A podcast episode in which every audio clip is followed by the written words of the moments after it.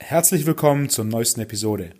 Mein Gast in dieser Episode ist der ungeschlagene Profiboxer und aktuelle IBF-Europameister Dennis Radovan.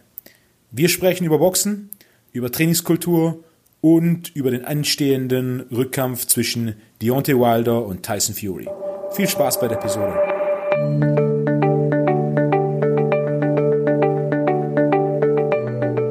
Dennis, herzlich willkommen im Podcast. Danke für deine Einladung. Ich freue mich hier zu sein. Du bist gerade zurück aus England. Du hast dich vorbereitet für deinen letzten Kampf dort. Genau, ja. Und jetzt, jetzt zurück in Heidelberg. Wie war, wie war die Vorbereitung in England im Vergleich zu den anderen Ländern, wo du bisher schon warst? Naja, meine Vorbereitung in England äh, sah so aus, dass ich ich war insgesamt sechs Wochen da und ging quasi direkt in die spezielle Vorbereitung rüber. Ich habe ähm, nach meinem letzten Kampf ka quasi kaum geboxt. Also alles, was ich gemacht habe, war, war Krafttraining und Läufe. Und äh, dann bin ich halt nach England gekommen und dann ging es halt wirklich nur in die spezielle Phase angekommen. Einen Tag später als Sparringsphase gleich angefangen. Spezielle Phase heißt dann viel Sparring. Sparring, Pratzen, Sparring, Sparring. Sehr viel Sparring, sehr viel spezielle Arbeit, sehr viel Pratzen. Ja, und äh, Läufe. Also das waren so die Haupt, äh, die Hauptsachen. England war da auch ein, recht herber Unterschied im Gegensatz zu deiner letzten Wettkampfvorbereitung, die war in Miami. Ja. Ja, ganz anderer Film, ne? Miami ist schon was ganz anderes. Ähm, dann kommst halt nach Sheffield und dann ist hart, kalt, ja, keine, keine Sonne so wirklich. Ähm, aber die Leute waren sehr herzlich, muss ich sagen. Sehr freundliche Leute. Äh, äh, USA, äh, USA und ähm, vor allem vor allem England sind einfach äh, die feiern das Boxen. Da merkst du das dann auch, ne? Da wirst du auch wertgeschätzt als Sportler, als Boxer und ist halt einfach was anderes. England hat auch eine relativ hohe Dichte an guten Boxer. Hatte schon immer, auch jetzt. Ja, absolut, seit, äh, vor allem seit, äh, also England hatte schon immer ein, zwei gute Leute, ne? Auch Ricky Hatton, ja, Amir Khan hatten die, also die hatten immer schon einige äh, gute Leute, um jetzt aber nach, ich glaube, nach äh, Joshua, nachdem Joshua die Goldmedaille dann geholt hat in London, dann kam so ein richtiger Boom. Ja, und jetzt, ich glaube, die hatten in der Zwischenzeit mal jetzt 15 Weltmeister oder so. Mit Anthony Joshua und Tyson Fury sind da wahrscheinlich zwei der drei besten Schwergewichte. Ja, die haben Engländer. Dillian White haben die, ja, die haben äh, Daniel Dubois, die haben Joe Joyce, das sind alles Schwergewichtler. Sind alles große Namen. Schwergewicht.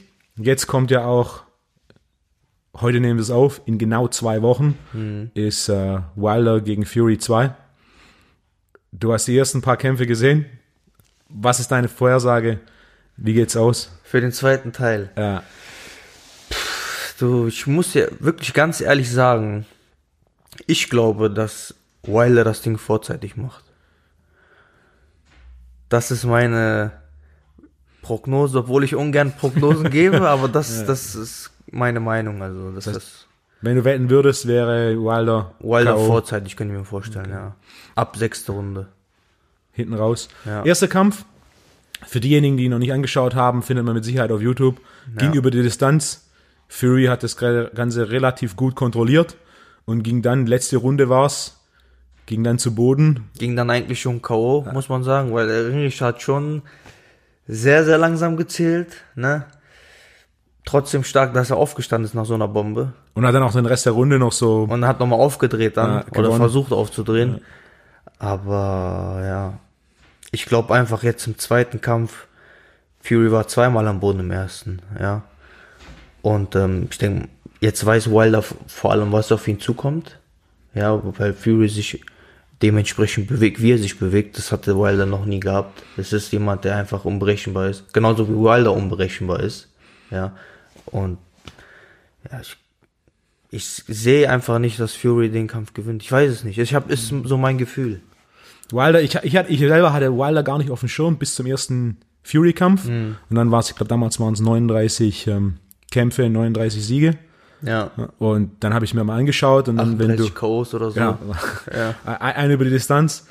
Und dann habe ich mir so Highlight-Videos bei YouTube angeschaut und das, was direkt aufgefallen ist, dass halt einige KOs dabei sind, die so eigentlich nicht passieren. So in die Deckung reingeschlagen und der Gegner fällt trotzdem um und steht nicht mehr auf. Ja, ja, der haut halt, egal wie der haut, der haut auch mit der Innenhand und die Gegner bleiben liegen, so, also, er hat halt eine immense Schlagkraft und äh, einfach das Unberechenbare. Ist, der ist auch sehr schnell fürs Schwergewicht. Der ist auch, ich weiß nicht, der wiegt Gut 100 unter, Kilo. Unter, unter 100 Ja. Ki- genau, unter 100 Kilo und ähm, die Schnelligkeit mit der Präzision und Timing ist halt Power, ne? Ein körperlicher Freak. Einer Ding hat auch eineinhalb Jahre geboxt und dann ist direkt zur Olympia gefahren Ja. und Medaille gewonnen. Das passiert in so einem technischen Sport wie Boxen Nee, auch das, nicht. in Peking hat er Bronze geholt, das stimmt. Ich weiß jetzt nicht, gegen wen er im Halbfinale verloren hat. Ähm, aber das ist was, was. Das kann aber auch nur im Schwergewicht passieren, sowas, weil äh, dadurch, dass er diese, diese Physis hat, ja lang ist und, und lange Arme und schlaksig und eben unangenehm für den anderen Gegner, ähm, hat er, ja, hat er halt seine Medaille geholt. Aber wenn das im Leichtgewicht wäre das nie passiert, so. Niemals. Mit, mit 20 Kämpfen oder 30 Kämpfen wirst du niemals auf diesem Niveau so erfolgreich. Was technischer ist und weniger körperlich. Genau. Und er ist ja schon ein Freak. Auch den letzten Kampf habe ich mir angeschaut gegen Ortiz. Boah. Es waren da, er hat im Endeffekt sechs Runden verloren. Ja. Und dann in der, in der sechsten Runde war es ein Schlag auf die Stirn von Ortiz. Ja. Und er ist umgefallen und war Da weg. quasi mit dem Vorschlaghammer einmal auf die Stirn. Und dann war Game Over. Ja, aber da hat man wieder gesehen, der Ortiz hat auch eine lange, lange Amateurkarriere. Und sehr, sehr gut ausgebildet, ja, kubanische Schule. Und da hat man das gesehen. Und dann irgendwann kommt halt aber das Brett durch. Und dann liegst du halt. Wenn einer sitzt. Du hast ja auch eine recht lange Amateurkarriere gehabt. Wie viele Kämpfe hast du als Amateur? Ich habe als Amateur 190 Kämpfe gemacht und äh, sechs Kämpfe in der World Series of Boxing. Das ist so eine Semi-Profi-Liga, so eine Weltliga gewesen. Und jetzt als, als Profi hast du 14 Kämpfe, Jetzt habe ich 14 Kämpfe. ungeschlagen, Ja. Europameister. Wie lange bist du jetzt schon Profi? Das sind ein paar Jahre? Ich habe mein Debüt im Dezember 2016 gegeben. Ja, also jetzt drei Jahre. Drei Jahre. Davor lange Amateur. Du hast auch eine relativ lange Ausbildung als Boxer durchlaufen. Du warst, seit wann hast du angefangen mit Boxen? Ich habe angefangen 99 mit sieben Jahren. Wie Ja. kam es da zustande? Dein Vater? Mein Vater, ja. Mein Vater hat mich äh, quasi mit der ersten Klasse zum Boxen gebracht. Erstmal einfach, dass man sich ne, wehren kann und so und ähm, ja, dann ist man halt dabei geblieben. Immer dabei geblieben. Dann hat mein Vater hat gesehen, hey, der Junge hat ja echt Talent so ein bisschen, ne? Und hat mich auch immer weiter gefördert. Mein Vater war auch immer beim Training dabei und so und ähm, hat mich auch gefordert, nicht nur gefördert, ja. Und ähm, ja, dann kamen halt die ersten Kämpfe, die ersten Erfolge. Ich habe da meine ersten 22 Kämpfe alle gewonnen in Folge. Und ähm, dann habe ich meinen ersten Kampf verloren auf meiner ersten deutsche, Me deutsche Meisterschaft im Finale. Bin dann Vize-Deutscher Meister geworden mit, äh, wann war das, wie alt war ich da? Mit 13. Okay. Ja, das heißt, ich war quasi drei Jahre umgeschlagen und habe dann meinen ersten Kampf verloren auf Deutsche Meisterschaft. Dann, dann weitergemacht. weitergemacht, genau, weitergemacht, klar, dann, dann musst du weitermachen. Dann bist du hungrig, du hast Erfolg, das macht dir Spaß, ne? Du siehst, ey.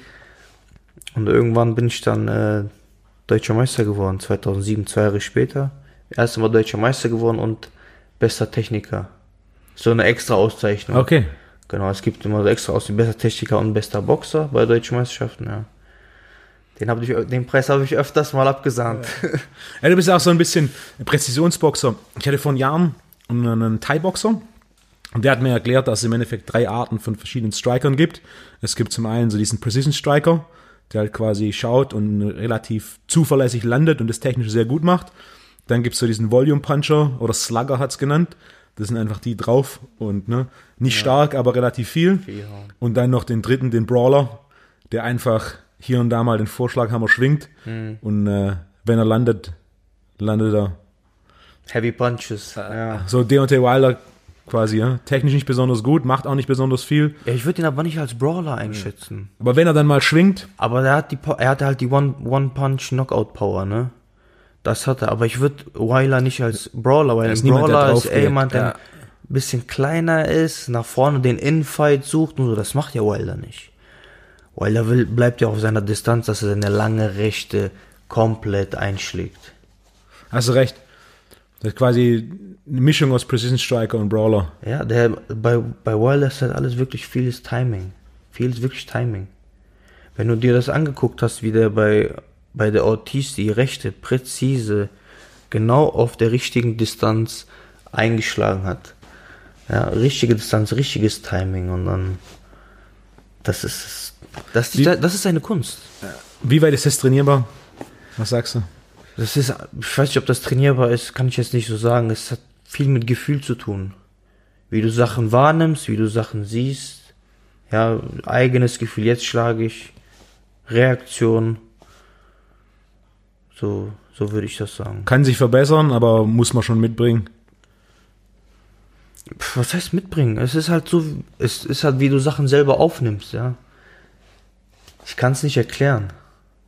Es war jetzt halt ein Kampfsportler am Ende, ne? Es ist so, bei allen Kampfsportarten ist das so. Es ist wo, der Moment, wo du sagst, jetzt, alles was in, was, ja, was in deinem Kopf passiert. Die mentale Komponente, der Mindset-Aspekt, was sagst du aus sportlicher Sicht, inwieweit ist sowas verbesserbar im Vergleich zur körperlichen und technischen? Ich glaube, das ist ähm, schwieriger als, als das physische. Ähm, Das heißt, eine gewisse Grundlage musst du mitbringen. Und Auf dann jeden am, Fall, am ja. technischen und am körperlichen Feilen. Du kannst natürlich, du kannst natürlich ähm, ein Umfeld aufbauen, ja, das dich unterstützt dabei, äh, mental. Aber ich glaube doch, dass das physische Aufbauen leichter ist, weil du weißt ganz genau, was du zu tun hast. Beim Mentalen ist immer, musst du nach Sachen suchen und ist schwieriger auf jeden Fall. Der Aufbau und das Team um dich rum, gerade im Boxen ist ja auch so ein Sport, wo es relativ viele philosophischen Ansätze gibt. Ja, und du hast bist schon relativ viel um die Welt gereist und hast in, in, in verschiedenen in verschiedenen Boxschulen und in verschiedenen Stilen trainiert. Ja. Wie, wie unterscheidest du die einzelnen, wie es war das Training in Deutschland, Training in, in Schwerin, Ja. Stuttgart, Heidelberg, Sheffield, Miami? Ich habe ich hab echt das Glück, dass ich wirklich mit den Trainern, äh, die, mit denen ich bisher zusammengearbeitet habe, das waren in der Vergangenheit die, die Top-Leute, die Top-Nationen im Boxen. Ich, hab, ich wurde ausgebildet als, als Kind, als von 10 bis 14 von der russischen Schule. Ja, mein Trainer äh, kam aus der Ex-Sowjetunion. Ähm, sehr, sehr, sehr guter Trainer. Wir haben auch in der Jugend, äh, er hat Medaillen bei der bei der Jugend WM, bei der Jugend EM, ja. Er hat einen Jugendweltmeister ge- herausgebracht. Ich habe Bronze bei der, geholt bei der Jugend WM, ja. Ähm, mit 14 nach Heidelberg dann ne, in Stützpunkt hier habe ich einen rumänischen Trainer gehabt, der selber auch Amateurweltmeister war und ähm, Bronze geholt hat, 96 in Atlanta. Also auch äh, rumänische Schule, ja. Wie unterscheidet sich die russische von der rumänischen Schule? Ähm, die russische Schule ist, ist, ist sehr technisch, sehr auf die Beine, ja, gute Beinarbeit, gutes Auge, technisches Boxen. Die, die rumänische Schule war dann ein bisschen mehr auf den Kampf suchen. Ja, ein bisschen mehr ähm, aggressiver Körper, Körperschläge. Und ähm, dann bin ich nach Schwerin zur DDR-Schule, die ja auch sehr erfolgreich war ja, war jetzt, hat jetzt nicht so ein, reingepasst in das Ganze, ja, aber man kann, da habe ich auch mir ein, zwei Sachen rausgepickt, ne. Dann bin ich von, von, von der DDR-Schule bin ich, habe ich ähm, die kubanische kennengelernt in Miami, auch wieder. Wieder angelehnt an die russische. Das heißt, ja, Beine, technisches Boxen. Und dann kommst du halt nach England und dann ähm, suchen die Leute Knallereien. okay. Na, viel, viel, viel fighten, ja. Sowas. Also ich habe schon viel gesehen. Wie unterscheidet sich die DDR? Also die russische und die, die kubanische Schule ist sehr technisch. Genau. Rumänisch ist mehr Offensive drauf. Offensive, ja, aber auch mit technischen, äh, also mit, mit äh, technischen Aspekten. Die DDR-Schule war halt früher Do- Doppeldeckung, ja. Zubleiben, schlagen, zubleiben, schlagen. Das hört sich so ein Also bisschen an. sehr, sehr kompakt. Firat. Firat Arslan, Könnte man sagen, deutscher ja, Boxer. ich habe einige Kämpfe von ihm live gesehen. Das war auch immer beide Arme hoch. Der Box übrigens heute. Okay. Ich war schon lange nicht mehr live beim Boxkampf. Gegen wen boxt er? Gegen Kevin Lorena. Wo? In Göppingen. Okay, direkt hier um die Ecke. Ja. Er hat auch eine lange Karriere. Wie das, das dann ist. Lange dabei. Ich weiß nicht, ob das noch Gut gut ist? ist, ne, Ja. solange, ich weiß. Also solange es ihm gut geht, klar, mach, Mhm. aber ich, ich weiß nicht, wie alt ist er?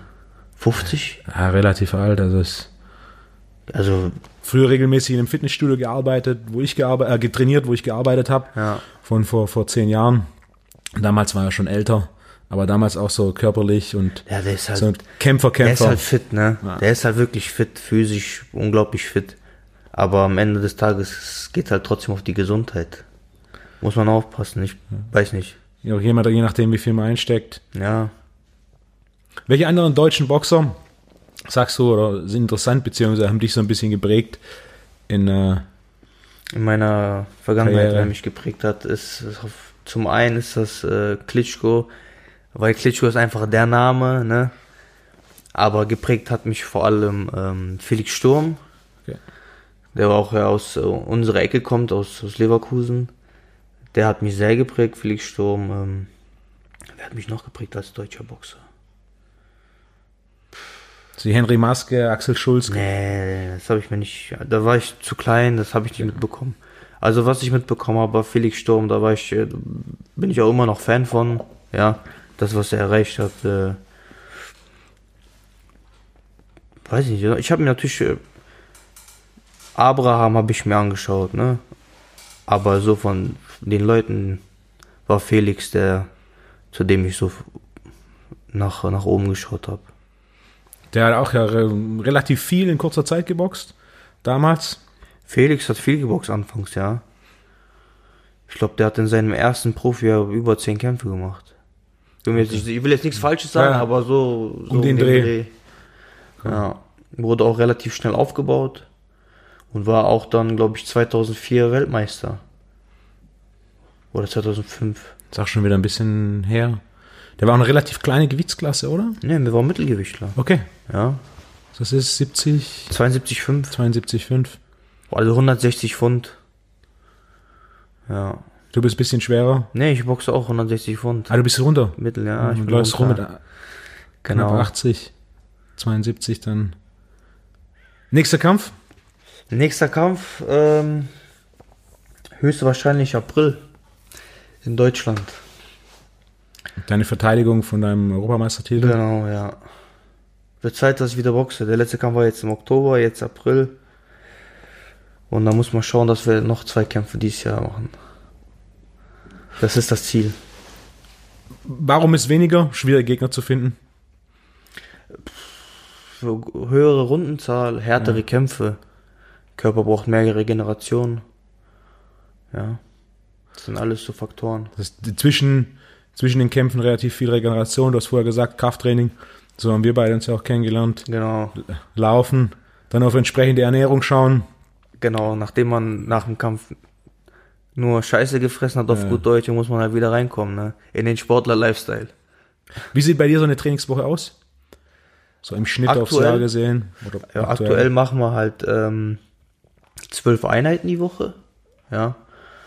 Und dann machst du Schnellkraft, Sprints, Schnelligkeit, so Medizinbällen. Dann machst du trotzdem Boxen noch einige Einheiten die Woche. Dann machst du ähm, Maximalkraft.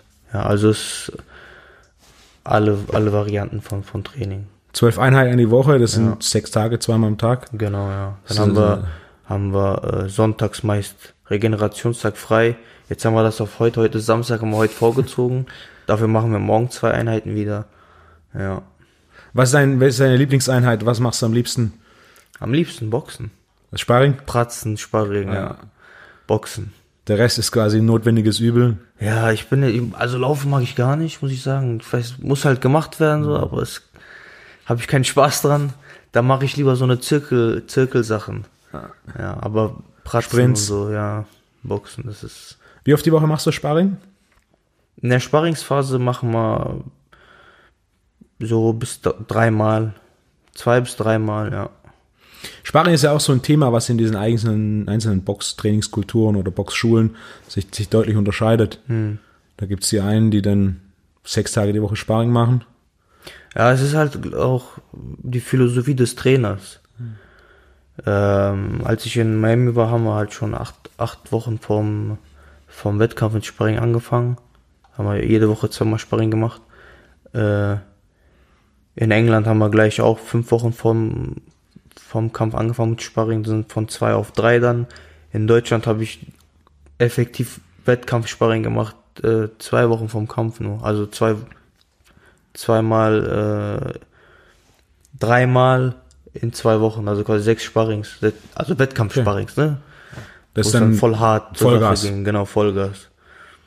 Also was weniger. Aber das war auch, weil ich in äh, dann mehr Runden gegangen bin.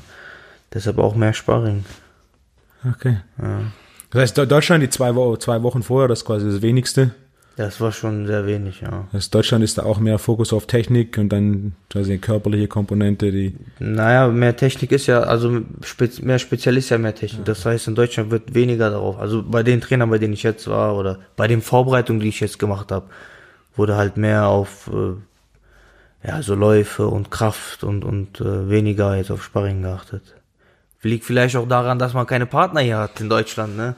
In England hast du auch hast halt jede, Bo jede keine Ahnung, äh, 16 Gyms in einer Stadt. Also in Sheffield sind, sind 16, 16 Boxgyms, allein in Sheffield. Okay. So.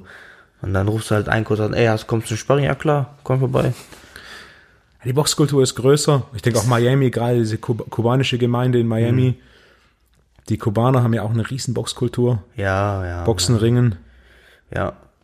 Generell Also- Kampfsport, ne? Judokas sind, glaube ich, auch äh, sehr stark von den Kubanern. Ja. Die haben auch ein relativ, relativ hartes System. Ich hatte da mal ein, ein Interview gesehen mit Joel Romero, der jetzt UFC kämpft und davor die äh, Kämpft er nicht auch kubanische. jetzt Samstag? Heute? Der, ähm, na, Romero hat einen Kampf in den nächsten Monaten um den Mittelgewichtstitel. Soweit ich weiß, ist der offen, öffentlich. Okay. Und der kommt aus der, dieser kubanischen Ringerkultur, hat auch eine Zeit lang in Nürnberg hier äh, Ringertraining gegeben, hat da auch seine MMA-Karriere gestartet. Hat er nicht in Bamberg gewohnt oder wo? Nürnberg, Nee. Nürnberg hat er gewohnt. ja. Okay. Jo Romero war Er ist doch der Nürnberg. Bruder von Hernandez, Genau, stimmt. der bei Sauerland war. Exakt, ja. Pa Pablo. Hernandez, Genau, wir haben Pablo Hernandez. die beiden sind Brüder. Ja. Und der hat ein bisschen, das Interview, das ich gesehen habe mit Romero, hat er ein bisschen erzählt, so wie diese Ringerkultur, Ringerschule in, in Kuba ist, so dass der quasi der Beste im Land besseres Essen bekommt als der Zweitbeste und der Zweitbeste bekommt besseres Essen als der Drittbeste. Und je nachdem, wie gut du abschneidest, kriegst du auch schönere Wohnungen und die dann halt so irgendwie die Nummer 6 bis 12, die wohnen dann halt alle in einem Zimmer. Ja. Das heißt, du lebst quasi mit denen, gegen die du dann am Ende vom Jahr Kämpfst. kämpfst, um den Platz quasi zur Weltmeisterschaft, Olympia zu fahren. Das ist halt das, so ist das System da. Ja, Also hohes Leistungsprinzip, Ja. was dann aber auch, ja. Die große Frage für mich ist da immer der Verschleiß. Ja, der Verschleiß ist enorm.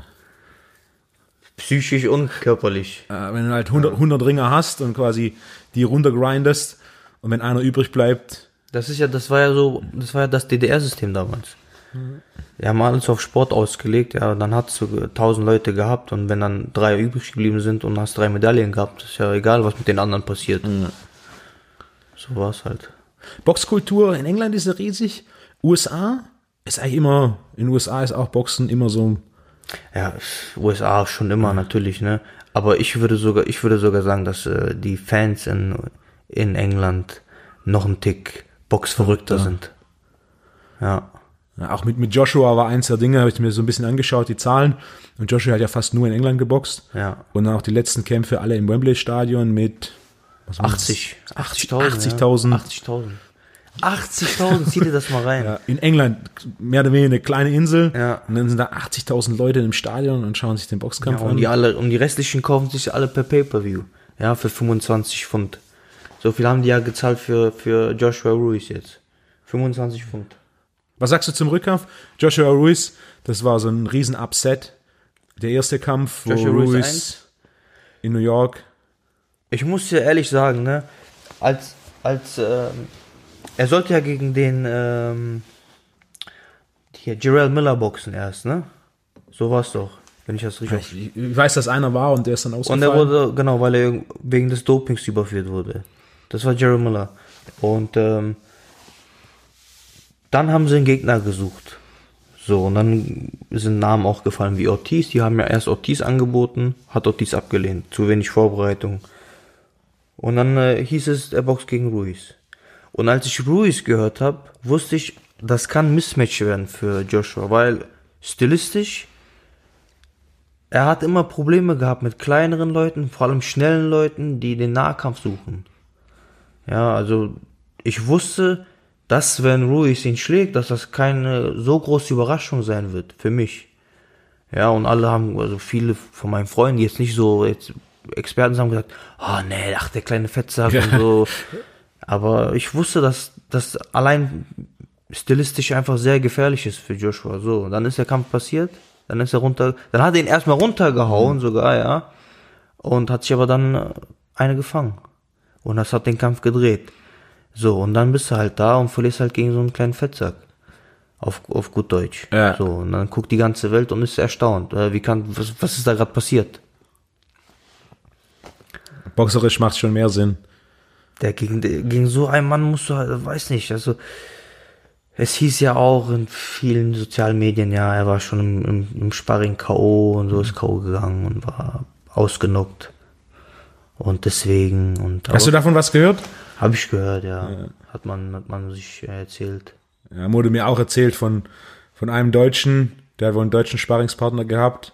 Und da hieß es auch wohl Donnerstag, Samstag war der Kampf. Der letzte, das letzte Sparring. Ja, letzte Sparring Donnerstag. Zwei Tage davor. ich weiß nicht, ob der, Bretter ich glaube nicht, dass man Sparring nochmal zwei Tage vor dem Wettkampf macht. Das, Es ist auch das erste Mal, dass ich sowas macht, gehört habe. Das macht wenig Sinn, Äh, aber eine Woche vorher wahrscheinlich kann schon sein, ja. Habe ich auch gehört, ja. Auf die Bretter gegangen und dann Ruiz Joshua 2. Ist jetzt auch nur Ruiz Joshua 2 war, wie zu erwarten, taktisches Spiel von Joshua, ganz klar. Es, er, er hat, ja, Joshua hat ja auch alles, um so einen Mann zu schlagen, ne? Wenn du halt richtig boxt. Und er hat halt alles absolut ohne Risiko runtergeboxt, ganz klar gewonnen. Ich habe auch keine Runde gesehen, wo Ruiz äh, die gewonnen hätte, äh, also die, der die gewonnen hat. Ähm, für mich als Zuschauer war es so ein bisschen langweilig. zu viel Bewegung, zu wenig Kontakt. Ich habe danach auch gelesen, dass sie den, äh, den Ring auf die Maximalgröße Ja, ja. vergrößert haben, Damit Josh Josh sich bewegen kann. also dass viel Platz ist. Aber man muss auch sagen, ne? Ich muss auch sagen, Ruiz hat auch sehr wenig versucht. Also wirklich sehr, sehr wenig versucht. Der kam ja auch, ja, weiß nicht, sieben Kilo schwerer nochmal in den Kampf und ähm, ich hatte so ein bisschen das Gefühl, ah, gut, ja, ist jetzt nicht motiviert, der, hat, der holt jetzt seinen Scheck da ab nach dem Kampf, geht nicht K.O. und gut ist so.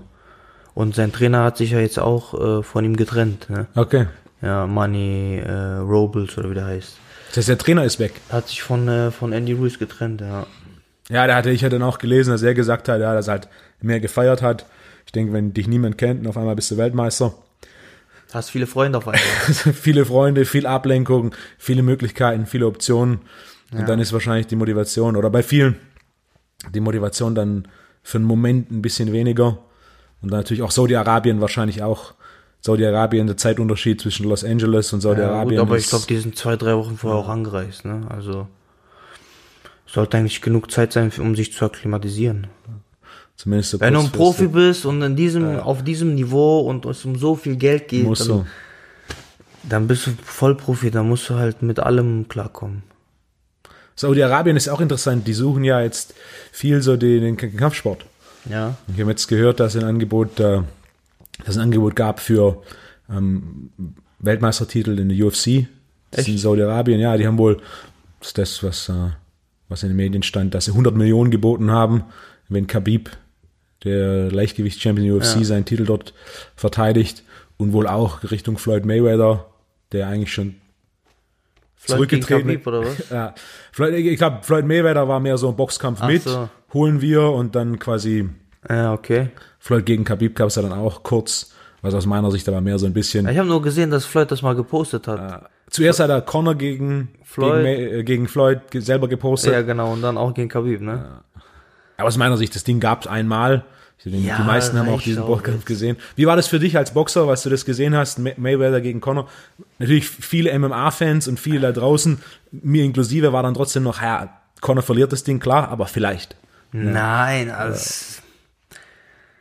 Das ein, okay, klar. Theoretisch kannst du mit einem, kannst du gewinnen, natürlich. In der Theorie ist immer ein Prozentsatz, dass du, dass du gewinnen kannst, aber es, das war eigentlich unmöglich. Es war klar, das war, das sind zwei Sportarten, Mann. Du kannst nicht, ein, du kannst nicht, keine Ahnung, äh, Fußballer an die drei Meter Linie beim Basketball, äh, so, weißt du? ganz andere, ganz anderer Sport, ganz andere Attribute, die du brauchst. Das ist einfach so. Es war ganz klar, dass, dass Conor da verlieren wird. Er hat sich gut gehalten, muss ich sagen, aber ich muss auch sagen, es, es kam mir so vor, als hätte Joshua, äh, hier, Joshua sag ich schon, als hätte Mayweather mit ihm gespielt. Ja, so ein bisschen abgewartet. Genau. Ja, komm, mach mal so ein bisschen, zeig mal, was du kannst und dann setze ich den Punkt. Waren noch trotzdem zehn Runden. Neun, oder? Zehn? Ich weiß nicht mehr. Neun oder zehn. Ja, so war relativ, relativ lang. Ja.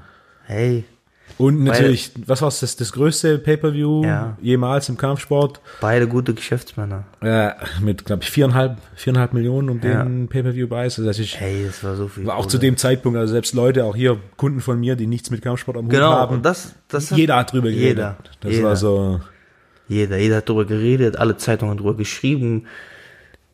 Ich weiß nicht, wie viel weltweit, wie viele Leute sich das angeschaut haben. Ja, wahrscheinlich die Hälfte aller Menschen, ne? Minimum. Hast du schon mal Sparring gemacht gegen MMA-Kämpfer?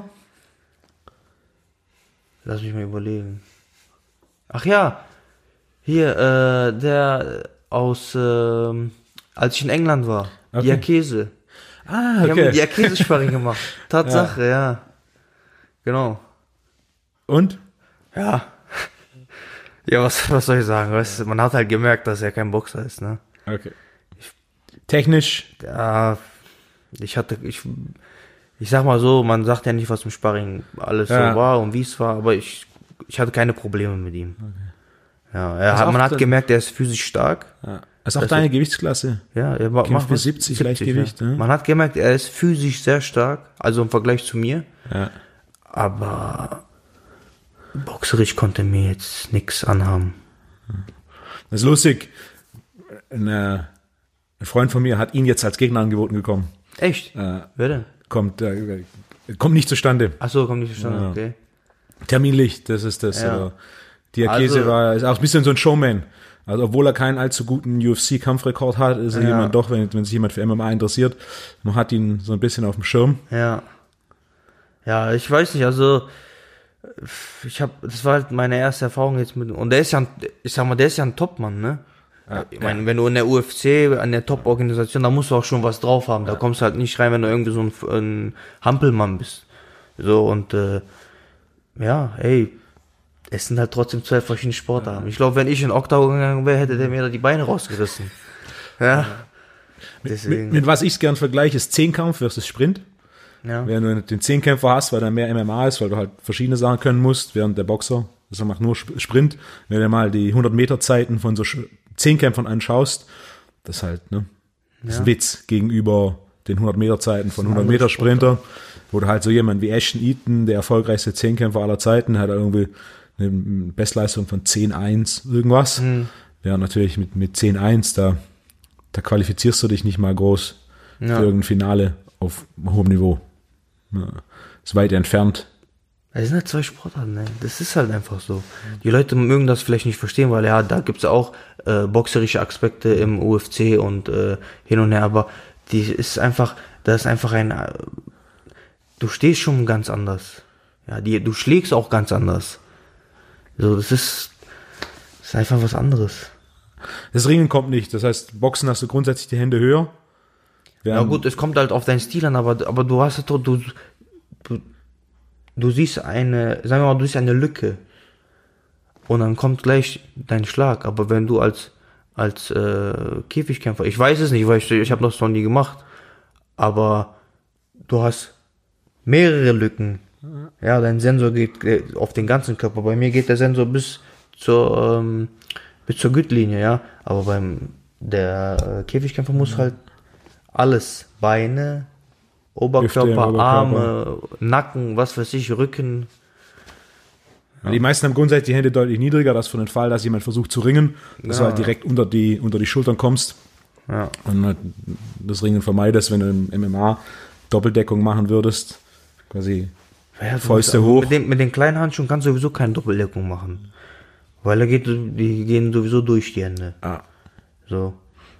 Es ist halt genau wie früher äh, bei den Amateuren geht das mit dem Kopfschutz. Als sie früher mit Kopfschutz geboxt haben, konntest du gut Doppeldeckung halten. Da ging auch kein Schlag durch. Jetzt bei den Profis kannst du zwei noch halten, aber der dritte geht auch, rutscht auch durch. Ja, ist auch wieder, wieder was ganz anderes. Du sagst früher mit Kopfschuss, bei den Amateuren gibt's gibt's keinen Kopfschuss mehr oder immer noch? Nee, nee, okay, es ist ab- abgeschafft worden. Abgeschafft, ja, ja. Warum? Abgeschafft. Weil die gesagt haben, äh, man muss die, man muss den Sport attraktiver machen und man muss die Leute erkennen. Okay. So, und jetzt, äh, jetzt ist ja auch schon, jetzt sind auch die Qualis, ne? wenn wir jetzt schon beim Bock Amateurboxen oder olympisches Boxen sind jetzt im März sind die Qualis für Tokio in die Europa-Qualis, also die kontinentalen Qualis im März in London. Für Tokio. Ja. Größte Unterschiede Amateurboxen, Profiboxen sind deutlich weniger Runden, Genau, Runden. Punkte. Ähm, Punktesystem ist gleich. Ja, O- zehn- öfter, öfter sind Punktentscheidungen, weniger Chaos. Ja gut, weil du halt nur drei Runden boxst. Ne? Ähm, aber du machst dafür, ich meine, du boxst äh, drei Runden, aber du boxst dafür ein Turnier und machst dafür fünf, sechs, bis zu sechs Kämpfen. In einem Tag. In, nicht in einem Tag, Mehreren aber Tagen. in mehreren Tagen, in, in zehn Tagen. Ja, da, und du musst jedes Mal dein Gewicht ha- halten. Du musst am Morgen, an dem du boxst, musst du dein Gewicht bringen. Es gibt zehn Gewichtsklassen. Das heißt, Weight Cut, wenn du so häufig dein Gewicht Kannst bringen musst, du kannst keinen Weight Cut machen in der das Richtung. funktioniert nicht. Du musst konstant bleiben oder versuchen zu bleiben. Ja. Weight Cut im Boxen ist auch gang und gäbe, aber von dem, was ich beobachte, bei weitem nicht so wie in, im MMA. Nee, nicht so, nicht so krass. Weil du eben beim MMA das Gewicht brauchst, ne? Das Ringerische, du musst halt die Leute drücken, halten. Ist, äh, da ist das Gewicht, spielt eine viel, viel größere Rolle. Beim Boxen musst du dich ja trotzdem auch bewegen, schnell sein und ja, Das ist weniger, dass die einer auf dem anderen drauf liegt, passiert beim Boxen. eher weniger. Also Clinchkämpfe, das dann auch für den Zuschauer, wenn es zu viel, Ja. Ist halt jetzt nicht das Attraktivste. ne, Ja, Ich glaube auch im MMA ist es nicht attraktiv, wenn die, wenn die sich halt ringen da. Die Leute wollen halt auch sehen, dass sie sich da gegenseitig den Schädel einschlagen. Je nachdem, was es für ein Ringen ist, ich, ich bin überhaupt kein Fan von diesem, von, von, von Ringen und quasi, ich nenne es Wrestle and Pin, quasi Ja. runternehmen, drauflegen und einfach quasi Zeit runterlaufen lassen. Ja, ja. Wenn, aus meiner Sicht, das sollte eingeführt werden, dass es im Extremfall Strafpunkte gibt, aber Ja. zumindest sobald du dich nicht bewegst, aufstehen. Während dann hast du andere, die quasi runternehmen und dann so, so Pitbull-Wrestling. Drauf, runternehmen, drauf und dann Ground Pound, sich bewegen. Das hat, ähm, das hat ähm, Saba Bolagi gemacht. Ähm, bei der GMC zuletzt. Runtergenommen, ich habe seinen Kampf nicht gesehen. Ja, er hat doch in Hamburg halt doch dann den Titel gewonnen. Und er ist auch, hat den Gegner runtergeholt, gedreht, wieder am Rücken, wieder sich. Und das war sehr dynamisch und das, das hat dann Spaß gemacht zuzugucken. Also sehr gut. Also für mich, ich schaue mir ja auch Ja. gerne, ähm, ähm, also MMA an, aber das war dann für mich auch mal geil. Das sah echt gut aus. Spaß gemacht zuzugucken. Bodenkampf ist sowas. Ich kann mich nur erinnern, als ich die ersten so Bodenkampf-MMA-Kämpfe geschaut habe. Und wenn du, wenn du keine Ahnung hast und da wenig mit, mit Schlägen passiert, ist relativ langweilig. Aber je mehr du MMA schaust, desto interessanter wird auch das Grappling. Also gab es jetzt ein, einige der Kämpfe in letzter Zeit, die mich am meisten begeistert haben. Ich quasi auf der Kante von meinem Sofa saß und dann so, okay, waren alles so, so, so Grappling-Exchanges auf dem Boden, wo dann du relativ wenig schlagen hast, aber wo dann halt äh, quasi die, die Suche nach der Submission oder die Suche nach Positionsverbesserung und das Ganze recht dynamisch wird. Oder auch solche, wo du dann halt einen großen technischen Unterschied hast, wo dann halt so aussieht, als der ist der, der quasi in einer, in einer schlechten Position ist, als hätte er in seinem Leben noch keinen Kampfsport gemacht. Ja. Und der oben quasi spielt mit ihm für ein paar Minuten. Das sind halt, das sind halt Kampfkünste. Deswegen heißt es ja Mixed Martial Arts. Mixed Kampfkünste. Hast du dir schon mal überlegt, MMA zu machen? Ja. Aber ich weiß nicht, ich ähm, hätte jetzt schon mal Lust mitzutrainieren, muss ich sagen.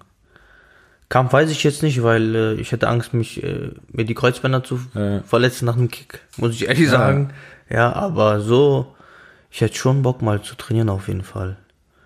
Auf jeden Fall. Vor allem dieses so, diese ringerischen Aspekte. So ein bisschen quasi Cross-Training. Ja, Nein, ich denke mir auch, nach 20 Jahren Boxen, wie in jedem Sport, nach 20 Jahren Boxen, ein bisschen Abwechslung im Training ist eine gute Sache. Bei dir ist es ja, was du machst, was ich sehr gut finde, ist so ein bisschen um die Welt reisen und gucken, okay, was ja gibt's man da muss sich Neues? weiterbilden, ne? Mit neuen Leuten, mit neuen Leuten boxen, neue Sachen ausprobieren.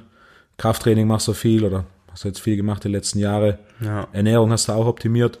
Wie sieht deine Ernährung im Alltag aus? Was du vorher gesagt hast, ist, dass nach dem Kampf ist so ein bisschen, okay, jetzt geht alles. Also nach dem Kampf ist äh, gar keine Linie. Alles kreuz und quer. Ist auch vollkommen in Ordnung. So viel Müll wie möglich gefühlt. ja, es ist, ist ähm, Fast Food, Pizza, alles, alles, alles. Süßigkeiten. Es gibt kein Ende. Aber dann nur na, primär nach dem Kampf. Das heißt, wenn dann so eine kleine freie Phase vorbei ist, Ja. wird es etwas strikter. Dann, wenn es wieder langsam mit dem Training anfängt, dann ähm, versucht man auch wieder in die Spur zu kommen, ja, und sich äh, wieder zu optimieren, wieder äh, genauer zu gucken, was esse ich, ja, bewusster zu werden wieder, was esse ich, wie trainiere ich, genau. Was sind so die Mahlzeiten tagsüber, von denen du weißt, hey, die funktionieren, wenn ich das esse, dann bin ich leistungsfähig, dann bin ich fit. Was isst du gerne? Also ich esse gerne ähm, Pasta oder Kartoffeln. Ja. Fisch, Fleisch. Fleisch esse ich, ich, ich bin generell Allesesser, muss ich sagen. Also mein, äh, äh, mein Manager, der mittlerweile jetzt für uns auch ähm, Ernährungsberater ist zum Teil, ja, und für uns auch kocht, ähm, der hat also der hat mit mir keine Probleme, dass er, dass er, dass ich ein bisschen äh, penibel bin oder so, was Essen angeht. Ich esse alles, ja, alles, was er mir auf den Tisch haut, wird verzehrt. Isst du nach Hunger oder direkt vor dem Kampf? Schaust du da mehr auf Portions, Vorm Kampf? Portionsgröße, also die letzten Wochen? Ähm, ich versuche so zu essen, dass ich ähm, drei Mahlzeiten habe. Zwei, zwei, im Optimalfall drei Mahlzeiten habe. Und ähm, de, wenn ich die esse, dass ich auch komplett satt bin.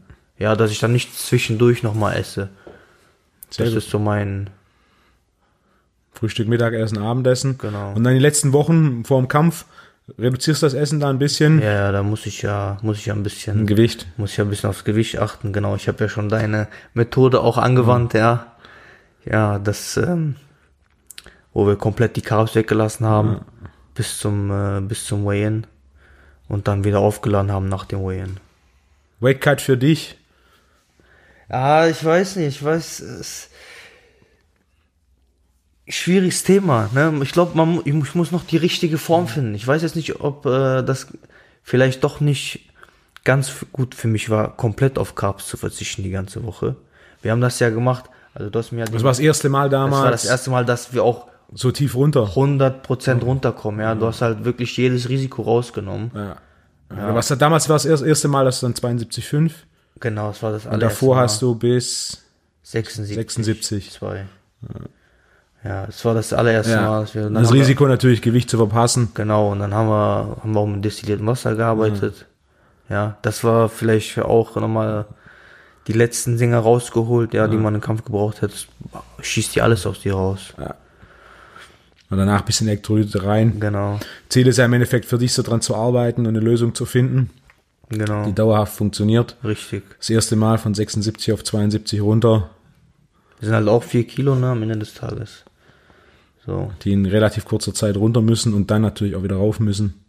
Aber wir sind dabei, also wir haben jetzt gerade, wir sind, wir fahren gerade eine sehr gute Linie, ähm, essen sehr ausgewogen, ja, frisch und ähm, es passt wirklich gerade alles sehr gut. Das Gewicht geht runter, ich quäl mich nicht, Sehr ich habe Spaß beim Essen, ja, also ist echt Das heißt, der Weight Cut ist für dich was so ein notwendiges Übel, aber es ist nicht so schlimm. Jetzt, also der, für mich ist der Weight Cut nur die letzte Woche. So. Aber je, eigentlich muss man ja dann den ganzen Prozess mitnehmen. Das ist ja alles das Gewicht machen. Und bisher, für, für, für meinen nächsten Wettkampf, der wahrscheinlich im April ist, bisher verläuft das echt harmonisch, will ich fast sagen. Ja, Was ist so das Schwerste, was du bist? das Schwerste. Ohne Training? Ja. Das will ich jetzt nicht sagen. Das heißt, wenn dann Training kommt, Ich bin es- fett. Ja, Sag mal so. äh, wenn dann Training kommt, es wieder mehr wird, dann geht nach und nach und nach das Gewicht runter. Ja. Was ist der größte Unterschied bei dir im Training zwischen, ich bereite mich aktuell auf einen, Kampf vor oder quasi ich, ich trainiere jetzt trainiere mal Off-Season? Ähm, das, das Mindset, ne? Du hast einen ganz anderen Fokus. Das ist einfach das. Wenn du weißt, für was du trainierst, gehst du ganz anders in, ins Training. Du startest ganz anders deinen Tag. Du weißt, worum es geht. Du weißt, was du machen musst. Und wenn du in der Offseason bist und so ein bisschen trainierst, dann gehst du halt äh, freizeitmäßig rein. Ein Ist bisschen halt so. mal was machen. Ja. Schaust du viel Boxen? Ah, ich bin ein großer Boxfan. Ich schaue sehr viel Boxen. Ich könnte am liebsten 24 Stunden über Boxen sprechen. Ja. Was waren die letzten paar Kämpfe, wo du sagst, boah, das hat mich begeistert? Lass mich überlegen. Was war der letzte gute Kampf?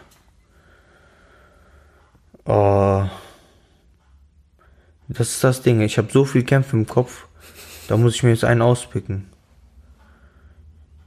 Was ist der erste, der in deinen Kopf kommt? Boah, lass mich überlegen, ey. Wer hätte das verdient?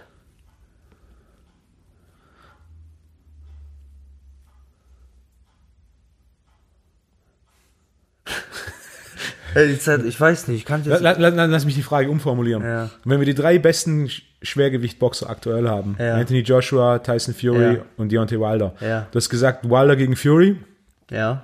äh, Wilder gewinnt das Ding vorzeitig. Was sagst du, Joshua gegen Wilder? Wilder vorzeitig. Okay. Und Joshua gegen Fury?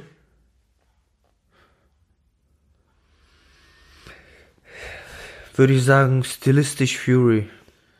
Sehen quasi Hat ausboxt. Vorteile. Ich würde sagen, hat Vorteile. Ich würde jetzt kein Ergebnis äh, zuordnen, aber ich würde sagen, Fury hat stilistisch Vorteile. Das heißt, meine nächste Frage ist, wie boxt man Wilder, dass man ihn besiegt? Tyson Fury hat es ja fast geschafft im ersten Kampf, Ja, wenn es elf Runden gegangen ja, wäre. aber Tyson Fury hat, hat, hat nicht die, die äh, Schlaghärte. Ich glaube, Klitschko äh, hätte, hätte, ähm, Wilder. hätte Wilder mehr Probleme machen können. Wobei ich aber auch sage, Wilder schlägt Klitschko. Okay. Aber einfach nur der Schlaghärte wegen. Ja, das ist ja das Schwergewicht am Ende, weißt du, da kann halt, das ist ja One Punch, Mann. Das ändert alles. Das Interessante ist, im Boxen weiß ich nicht, inwieweit es da Statistiken gibt, aber die UFC hat vor zwei Jahren Statistik angefertigt zu allen Gewichtsklassen. Und das Interessante ist, es ist wirklich die kleinste Gewichtsklasse, Strohgewicht bei Frauen, hoch auf die schwerste Gewichtsklasse, Schwergewicht bei Männern. Je höher das Gewicht, desto kürzer die Kämpfe und desto höher die Knockout-Wahrscheinlichkeit. Und in der Statistik, es war, das auf der Tabelle siehst du, es wirklich kein Ausreißer drin. Das heißt, je, je schwerer man wird, desto höher die Knockout-Wahrscheinlichkeit, desto weniger die durchschnittliche Menge an, an Schlägen und desto kürzer der Kampf. Deswegen haben auch viele, ähm, viele aus den leichteren Gewichtsklassen dann die Probleme, die sie haben, weil sie eben, weil sie eben viel mehr Schläge einstecken, wie du sagst. Und auch Training von dem, was ich beobachte, je niedriger die, die Gewichtsklasse wird, desto, ich will jetzt nicht sagen, härter wird das Training, aber desto, desto mehr, Substanz, ne? desto mehr Volumen, desto mehr Volumen ist im Training. Während je höher die Gewichtsklasse, desto, desto lockerer wird das Training, auch desto Ich würde nicht sagen lockerer, ne, aber ich weiß, was du meinst. Ja, es ist weniger hart oder weniger, andere Frequenz, sagen Genau. wir mal so.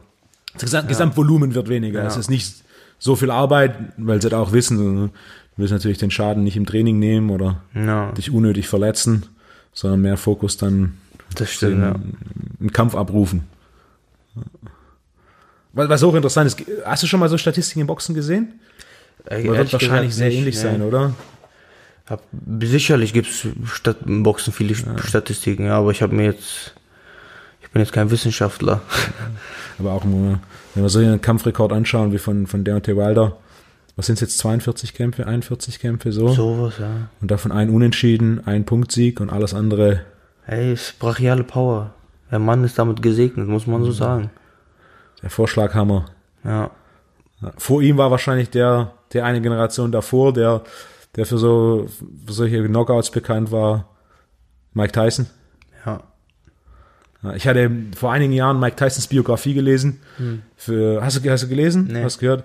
Als einer der, der Int- Biografien ist sowas, ist ganz schwierig. Manchmal ist es ein bisschen dann so selbstbeweihräuchernd und langweilig. Während diese Tyson Fury Biografie war sensationell. Es war eines der interessantesten. Hast du die gelesen? Ich habe sie gelesen. Die ist jetzt vor kurzem erst rausgekommen, ne? Ah, die, ich habe die dann wahrscheinlich die davor. Das ist vier, fünf Jahre her. Ach so, okay. Undisputed Truth. Ah, okay. Und das war eines der unterhaltsamsten und Echt, interessantesten Bücher jemals. Er hat auch, Punkt eins, es war nicht selbstbeweihräuchernd. Ja. Also er hat auch die eine oder andere Geschichte erzählt, die ihn, ich finde es sehr interessant und unterhaltsam, aber er, er lässt sich da selber nicht so gut im guten Licht stehen. Ja. Äh, und natürlich er erklärt auch so ein bisschen diese, diese Mentalität, dieses, er war auch jemand, der, er kann von morgens bis abends Boxen schauen. Ähm, Ist das, ist das, Videokassetten. war, das, war das nach seinem Klitschko-Kampf?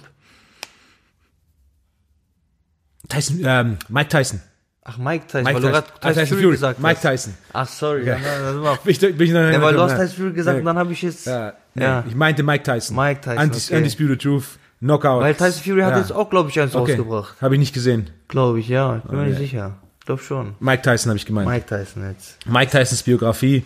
äh, Und das war auch so einer der Punkte, die mich am meisten begeistert haben, ist, wie, was für ein großer Box-Fan er ist Hm. und wie viel Boxen er konsumiert und wie viel Inspiration da quasi aus diesem Boxen rausgezogen hat und natürlich dann auch so eine Karriere mit, mit, mit vielen Hoch und Tiefs und so ein bisschen auch dieses Mental Game erklärt. So sein Ziel war immer, er wusste, er, er muss quasi den Gegner schon vor dem Kampf brechen. Teilweise war ihm auch klar, er hat nicht trainiert, das heißt, er muss das Ding in einer Runde beenden, weil wenn es länger geht, Kann er nicht mehr. ja, das war auch seine erste Niederlage. Ähm, damals in Tokio war's. Gegen Buster Douglas. Buster Douglas war auch so, ja, er wusste, das Ding muss er schnell beenden, weil Training davor war nicht viel. Und äh, war Mike Tysons Biografie, Undisputed Truth, war eines äh, der besten Sportbücher, die ich jemals gelesen habe. Und er war ja quasi vor der Generation Deontay Wilder so ein bisschen das Aushängeschild des Schwergewichtboxens. Ja, das. Naja, vor Klitschko würde ich sagen. Vor, ne, vor Lennox Lewis. Tyson Lennox Lewis war ja auch quasi das Ende, Genau, das war so der. auslaufende Ende von Tysons Karriere. Ja. Schaust du viel alte Boxkämpfe an? Ähm, kommt vor, ja. Aber eher die unteren Gewichtsklassen. Was, Ja. was ein bisschen anschaulicher ist für mich. Also ich gucke mir sehr gerne ähm, Pernell Whitaker, weil ich habe das hier gesagt, ja. der ist leider auch vor, vor kurzem verstorben. Ähm, Wie alt war? Welche Zeit hat er Mitte Ende geboxt? 40 Jahre alt. Das heißt 90er hat er geboxt. 90er, hat äh, gegen De La Hoya auch geboxt. Okay. Musst du dir mal anschauen, Pernell Whitaker Highlights. Pernell Whitaker. Brutales Boxen. Technisch? Technisch auf allerhöchstem Niveau. Mit Reaktion, mit Reflexen, ja. Rechtsauslage geboxt. Er war auch, hat auch Goldmedaille Gold bei Olympia, Whitaker, soweit ich weiß. Wenn ich jetzt nichts falsch, ich will jetzt nichts falsch sagen, aber ich glaube, es war so. Ja. Genau, ich gucke mir, aktuell gucke ich mir sehr gerne Terence Crawford an. Ja, den habe ich auch schon Mir gesehen. sehr, sehr gerne an. Box beide Auslagen. Bei der Auslagen heißt er wechselt konstant Er zwischen wechselt in der Orthodox und Southpaw. Softball, genau. Gucke ich mir sehr gern an, ja. Lomachenko ist natürlich äh, Sch- Spitzenklasse, andere Liga, so andere Welt gefühlt, ja. Usyk auch, Lomachenko ist ja für, seinen, für seine Fußarbeit bekannt. genau. Da ist ja diese Geschichte, dass er da einen Vater in, in, ins Tanzen gesteckt hat. Ich glaube, russischer Volkstanz war Der, es. der wurde gezüchtet, ne? Ja. Der wurde halt Ja? gezüchtet. Ja, also, wenn du sowas hörst, der, den haben die da reingesteckt, dann hat er das gemacht als nächstes, um alles aufs Boxen aufzubauen quasi. Kannst ja von, von Züchtung sprechen. Was ist Lomachenkos Kampfrekord? Er hat, glaub, war es nicht so, dass sein fünfter oder sechster Profikampf direkt Weltmeistertitel war? Zweiter. Zweiter. Zweiter, direkt. Ja. Und dann hat verloren. Und dann hat er verloren nach Punkten, weil halt nicht sein kann, soweit ich das gehört habe. Nee, nee, er hat verloren. Ja. Also tatsächlich verloren. war verloren. nicht knapp, sondern war. Er hat verloren, knapp, aber er hat verloren. Okay. Er hat schon verloren. MD war es, glaube ich, sogar am Ende. Aber sein Gegner war, ähm, kam mit Übergewicht und quasi war der Titel dann nur für äh, Lomachenko. Ah, okay zu boxen, ja. Und MD Majority Decision, das heißt quasi geteilt. Einer hat unentschieden, glaube ich, gehabt ja. und zwei für Salido. Das heißt sehr knapp. Ja, und äh, Orlando Salido war ein alter, alter Hase, so, der, und sehr stark und sehr unangenehm und hat natürlich alles versucht und alles richtig gemacht, um den Kampf zu gewinnen. Ist halt mit mehr Gewicht reingegangen. Ja, aber seitdem Lomachenko ist alles vorzeitig, glaube ich, auch gehauen vieles vorzeitig. Und bei Lomachenko ist ja so, die Gegner, meistens, die Gegner, die Ecke bricht den Kampf ab. Ja, er haut sie nicht K.O., sondern die Ecke bricht den Kampf ab. Weil es zu einseitig ist? Ja, weil er die Leute einfach auseinander nimmt. Demütigt. Ja. Technisch so viel besser und schneller? So viel besser, so viel variabler, so viel, der Haut, der bewegt sich halt echt so in Winkeln, da kommst du halt gar nicht mehr mit dann irgendwie. Ja, der steht vor dir, auf einmal steht der hinter dir so. Was auch interessant ist, was ich immer, ich versuche ja jeden Sport, mit dem ich länger arbeite, versuche ich mal selber zu machen. Mhm.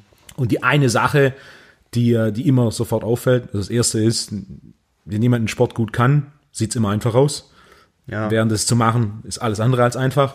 Und der zweite Punkt, der mir immer wieder auffällt, ist, von außen was anzuschauen, ist immer so viel langsamer, als wenn du es tatsächlich machst. Tatsächlich zu machen ist so viel schneller.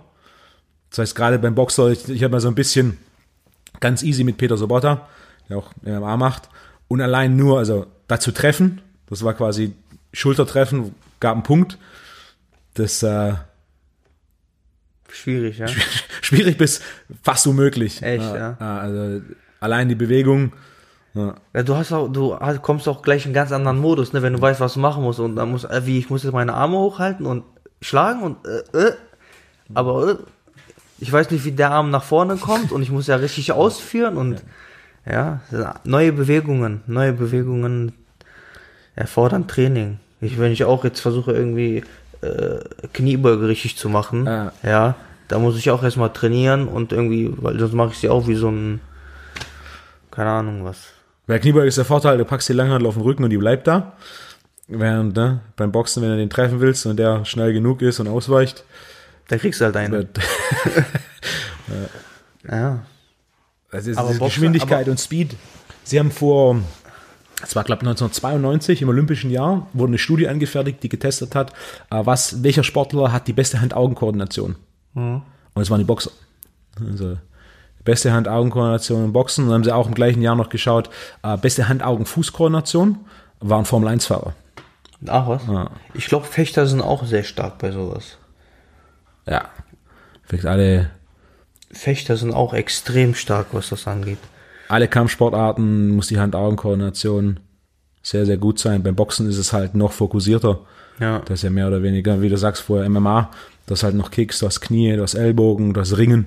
Während beim Boxen ist es mehr oder weniger zwei Fäuste. Ja.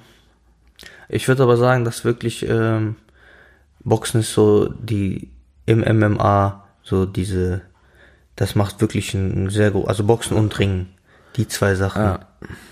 Das sind so die Main, die Main Sachen, die man drauf haben muss, glaube ich. Und, und je besser du in den beiden Sachen bist, desto stärker bist du auch am Ende. Connor ist ja boxerisch extrem stark für, ja. für den Käfig, ja. Ja. Und, und das kommt ja auch daraus, bevor er MMA gemacht hat, genau, hat er das Boxen sieht man gemacht. einfach auch. Das sieht man einfach auch, dass der boxerisch sehr stark ist im Vergleich zu den anderen MMA-Fightern. Deswegen ist er so erfolgreich wahrscheinlich auch, ja. Also hat einen Vorteil. Ja. Das Striking lebt ja auch im MMA relativ viel von, von Boxen, wenig, ja. weniger von Knien und, und, Kicks. Gibt's auch, aber im Verhältnis ja. in den meisten Fällen doch weniger. Und dann halt Ringen. Was bei Ringen so der Vorteil ist, was ich immer schade finde, ist, dass Ringen halt die Richtung des Kampfs bestimmt.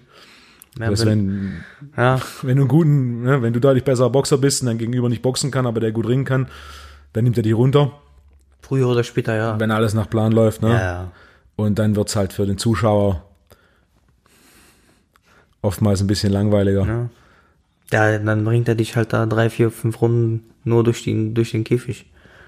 Ja. Diese Crossover, Crossover-Kämpfe wie Conor gegen Mayweather, MMA gegen Boxen, gab es ja einmal. Die Gespräche sind äh, da. Irgendwie gefühlt alle zwei Wochen ist irgendein Boxer, der irgendeinen MMA-Kämpfer kämpfen will oder andersrum, MMA-Kämpfer, Boxer. Masvidal hat doch auch jetzt äh, jemanden Ja. herausgefordert. Wen hat er herausgefordert? Canelo, der hat Canelo, Canelo ja. herausgefordert, Masvidal. Ja, denke ich mir auch, ja. Ist halt so die Hoffnung auf einen großen Scheck. Ja, ey. Dass das funktioniert, ist unwahrscheinlich. Also, dass er ne, gewinnt. Die, die interessante wäre da, ob man das vielleicht so ein Hybrid-Regelwerk findet. Dass man quasi, es ist nicht ganz Boxen, es ist nicht ganz MMA, aber so, was willst du dann machen? Also, was willst du wegmachen? jede Form des Hybrid-Regelwerks äh, mit Kicks. Mit Kicks? Das geht schief. Kickboxen. Äh, So. Ich, hey, ich bin auch MMA-Fan und so, ne, aber das ist halt ein ganz an, eigener Sport. Das ist eine ganz eigene Schiene. Boxen ist ein ganz eigener Sport, eigene Schiene. Und am Ende des Tages sind wir aber Kampfsportler und profitieren nur voneinander, ja. Jeder Kampfsport hat andere Facetten. Ich glaube auch, wenn ich mal ein, ein MMA-Training mitmache und äh, neue Bewegungsabläufe dazu bekomme, kann ich das auch vielleicht im, im Boxen anwenden, ja, weiß man nicht. Sollte ich mal mit meinem Manager quatschen, dass wir das mal vielleicht machen. Kommt. Kommt. hast du dir schon mal überlegt, so einen MMA-Boxen-Crossover-Kampf zu machen? Ich selber? Ja. Nee. Nee, mach ich nicht. Nee. Wenn das Angebot kommt? Zeig mir die Zahlen. Heißt, wenn das entsprechende Angebot Na, kommt, ist ja auch nicht. mehr so ein bisschen hab- so ein, so ein Exhibition-Kampf. Ja, aber ich, äh, also, jetzt im Boxen oder im Käfig? Im, im, im, äh, im Käfig. Boxen. Im also Boxen. die Crossover-Kämpfe waren ja jetzt eigentlich immer alle Im über alles, was alle Ja. geredet haben, quasi Ich dachte, du redest jetzt im Käfig. Im Käfig, was soll ich im Käfig machen? Ich meine, ich habe hab in sieben Jahren mit Boxen angefangen und habe mein Leben lang nur geboxt und nichts anderes gemacht. Also da bin ich ausgeliefert, ganz klar natürlich. Ähm, gegen wen? Aber ich, ja, theoretisch natürlich ist das. Wenn, der, wenn die Nachfrage hoch genug ist, Wenn das die Geld Fans es sehen wollen. Hast du diesen Man, es, es, hat Crossover-Kampf? ja, es hat ja keinen sportlichen Wert. So ein Kampf hat ja keinen sportlichen Wert. Unterhaltung. Ist ja nur, ist ja nur Entertainment. Hast du diesen Crossover-Kampf zwischen Mayweather und diesem Tenshin, Habe ich diesem gesehen. japanischen Kickboxer gesehen? Hab ich gesehen, drei Runden ging der. Ja. Ja, der war ja 40 Kilo gefühlt, so im Vergleich zu. Bisschen kleiner Ja, als, und Mayweather ist schon nicht groß. Ja, nee. Aber auch so ein, ich kannte diesen Tenshin davor, hatte schon ein paar Kämpfe von ihm Ach gesehen. so, aber der war Und- kein, der war kein MMA-Fighter. Nee, der war Kickboxen. Und auch, also die Kämpfe davor waren beeindruckend. Und dann gegen Mayweather die drei Runden war dann auch vorzeitig zu Ende. Hm. Ja, war auch wieder so dieses, okay, Mayweather ist Geschäftsmann. Da hat er da wieder seine, seinen Scheck abgeholt. Der macht's richtig, Mann. das heißt MMA-Training mal machen. So ein Crossover-Kampf quasi gegen MMA-Kämpfer zu Wär boxen. genau. Wenn die Nachfrage. Schick, schick mich doch mal zu Peter. Klar. Schick mich mal zu Peter. Wenn Peter Bock hat. Wie lange bist du in Heidelberg? Ich bin jetzt noch nächste Woche da. Und dann sind wir in Berlin. Die ganze nächste Woche bist du da. Ich bin die ganze. Nee, ich bin bis Mittwoch da, muss ich sagen. Bis Mittwoch, dann bin ich, äh, fahre ich äh, nach Hause übers Wochenende und dann bin ich die Woche drauf für einige Wochen in Berlin. Connecte ich dich. Können wir nächste Woche mal runterfahren. Peter ist voll im Training. Ja, Auch diese Woche da. wenn Zeit ist auf jeden Fall. Wie gesagt, ich bin ja auch in Vorbereitung. Ja. Wenn es passt, gerne. Balingen, ne? Ja. Wie weit ist das? Eine Stunde von hier. Noch eine Stunde weiter von hier. Ja, wenn du von Heidelberg kommst, bleibst du Stunden. auf der Autobahn. Das heißt, es geht, äh, es geht schneller. Du fährst quasi auf der Autobahn um Stuttgart Hm. Richtung Bodensee und dann fährst du ab und dann ist es 15 Minuten Landstraße. Okay, Also von Heidelberg ist es ist nicht die doppelte Strecke quasi, sondern ein bisschen, bisschen kürzer, ein Stück weiter über die Autobahn. Ja, die haben auch Boxer. Mittlerweile sind sie ein offizieller Verein, ja? Boxverein. Ja. Echt, ja? Haben Boxtrainer, Trainer, äh, einen Polen, der hat auch bei Olympia eine Medaille geholt. Und Ich weiß, ich kenne den Mann. Raubo. Ich kenne den äh, mit Schnurrbart. Ja. Ich kenne den von, von, äh, von Turnieren von früher. Okay. Ja, ja, die, das ist so eine, so eine, ähm, so eine Persönlichkeit, wenn Ja. du so ein kleiner mit Schnurrbart und der Wahnsinn, sich halt immer am Rauchen ist, der, der fällt auf, ne? Zigarette, Ja, ja, Zigarette, Cola und sehr lustiger Kerl. Und auch was Boxen angeht, man hat sein ganzes Leben geboxt. Ja, der Mann ist schon ewig dabei. Medaille geholt bei Olympia, dann viel Boxen trainiert in Polen. Jetzt ist er in, in dem Alter Respekt, hat gesagt, okay, hey, ich komme hier nach Deutschland und ich bringe ich bring den Deutschen das Boxen bei. Und ist da jetzt in, in, in Balingen und äh, macht auch richtig guten Job. Schön. Ist Peter zufrieden, ja? Ja. Ja, super. Das ist, ne, also auch so, also es, so ein Charakter ist natürlich für sowas wie so ein Kampfsport, Gym. Der ist halt eine Autorität. Genau, ne? das ist eine große Sache und er ist auch saulustiger Kerl, gleichzeitig aber im Training ne, hart, aber fair. ja. Äh, recht strengen, technisch versierten Trainingsstil, was auch zum Angucken, Ja. zum Anzugen ganz interessant ist. Gerade wenn er ist ein bisschen, bisschen kleiner und leichter, wenn er mit ganz großen Jungs dann Training macht äh, und sich bewegen kann. Also er ist auch, er ist älter, aber ja, ich weiß. Ja. Der Er ist- er bewegt sich Mann wie- wie ein junger du Mann. Sagst, der hat sein Ja. ganzes Leben lang Boxen gemacht. Das, teilweise bewegt er sich, da denkst du du, mehr okay, was war das jetzt? Ne? Also, ja. Das ist äh, schnell, schnell. Nee, connecte ich dich, das ist, äh, das wird mit Sicherheit eine Wenn gute das Arbeit. zeitlich passt, äh, gerne, auf jeden Fall. Das heißt, zurück nach Berlin, Training. Training, genau. Trainieren dann da ähm, im Gym von Sophie Alisch. Das ist äh, auch eine Boxerin aus unserem Team, aus, unser, aus meinem Management- Management-Team von One Sport. Ähm, sehr, sehr starkes Mädchen. Ist äh, 18 Jahre jetzt erst alt. Hat mit 17 den ersten Profikampf gemacht. Also wirklich sehr, sehr, sehr, sehr starkes Mädchen. Hat äh, jetzt ihr eigenes Gym eröffnet. Okay, das ist eine Ansage. Vorletzte Woche. Wo in Berlin? Woche in äh, Spandau. Heißt wie? Alex Boxing Gym, glaube ich. Alex Boxing Gym. So der offizielle Name. Das heißt, alle, die in Spandau boxen gehen wollen. Ich- Nicht nur Spandau, ganz Berlin, ne, Umgebung da. Also ist wirklich äh, Top Gym, top hergerichtet, feinstes äh, Equipment, ja. Wirklich, ich freue mich darauf, jetzt da äh, zu trainieren, muss ich sagen. Ne? Also es ist wirklich, wirklich sehr, sehr gut aus. Was macht so ein Boxgym aus? So, so Boxgyms sind ja so ein bisschen dafür bekannt, dass alles ein bisschen, ein bisschen rauer ist. Ich denke auch in England gerade so. Ähm, ein Boxgym, was macht ein Boxgym aus? Der Trainer und die Boxer, die drin trainieren. wie, wie viel ist, wie, wie viel ist diese Atmosphäre? So dieses raue, Ja, wenn man das mag, dann sind ja verschiedene, muss ja, also weißt du, wenn man das mag, dann ist das cool. Wenn man es vielleicht ein bisschen äh, cleaner. neuer mag oder sauberer, dann ist jeder, jeder seinem eigenen Geschmack. Was ziehst du vor? Ich ziehe ja das Neuere vor. Wie war es in Miami? Miami war, war nix, nix Großes, muss ich sagen. Also, ne, War direkt in Miami? direkt in Miami, ja, ähm, in ähm, Tropical Park hieß das. Okay. Tropical Park, das ist, äh, Das hört sich nach Sonne und Strand an. Ja, ja, war auch, weißt du, da, da war halt auch sehr warm, ne, zu, zu manchen Tageszeiten, wo du halt trainieren, trainieren musstest. Ähm, war ein normales Gym, war nicht viel drin, ähm, war, war eine 400 Meter Bahn war daneben noch, ja, war ein, Bodenring, waren, glaube ich, acht bis zehn Geräte, kein, kein großer Handelbereich, also war jetzt nicht so krass ausgestattet, muss ich sagen. Aber alles, was du brauchst. Alles, was du brauchst, ja. Ist auch wie ein bisschen wie im Krafttraining. Im Endeffekt, wenn du einen Rack hast, Wir haben da jetzt Langhantelscheiben. nicht viel Krafttraining gemacht. Wir haben da Das eigentlich kaum. Krafttraining gemacht in Miami. Muss ich sagen. Warum? War da weniger Fokus grundsätzlich? Weiß nicht, der Trainer hat da nicht so den Fokus drauf gelegt. Wirklich kaum, kaum Krafttraining gemacht. Sehr wenig. Was ein interessanter Punkt ist mit USA. Wie waren die, die amerikanischen Boxer da körperlich? Trotz des wenigeren Krafttrainings?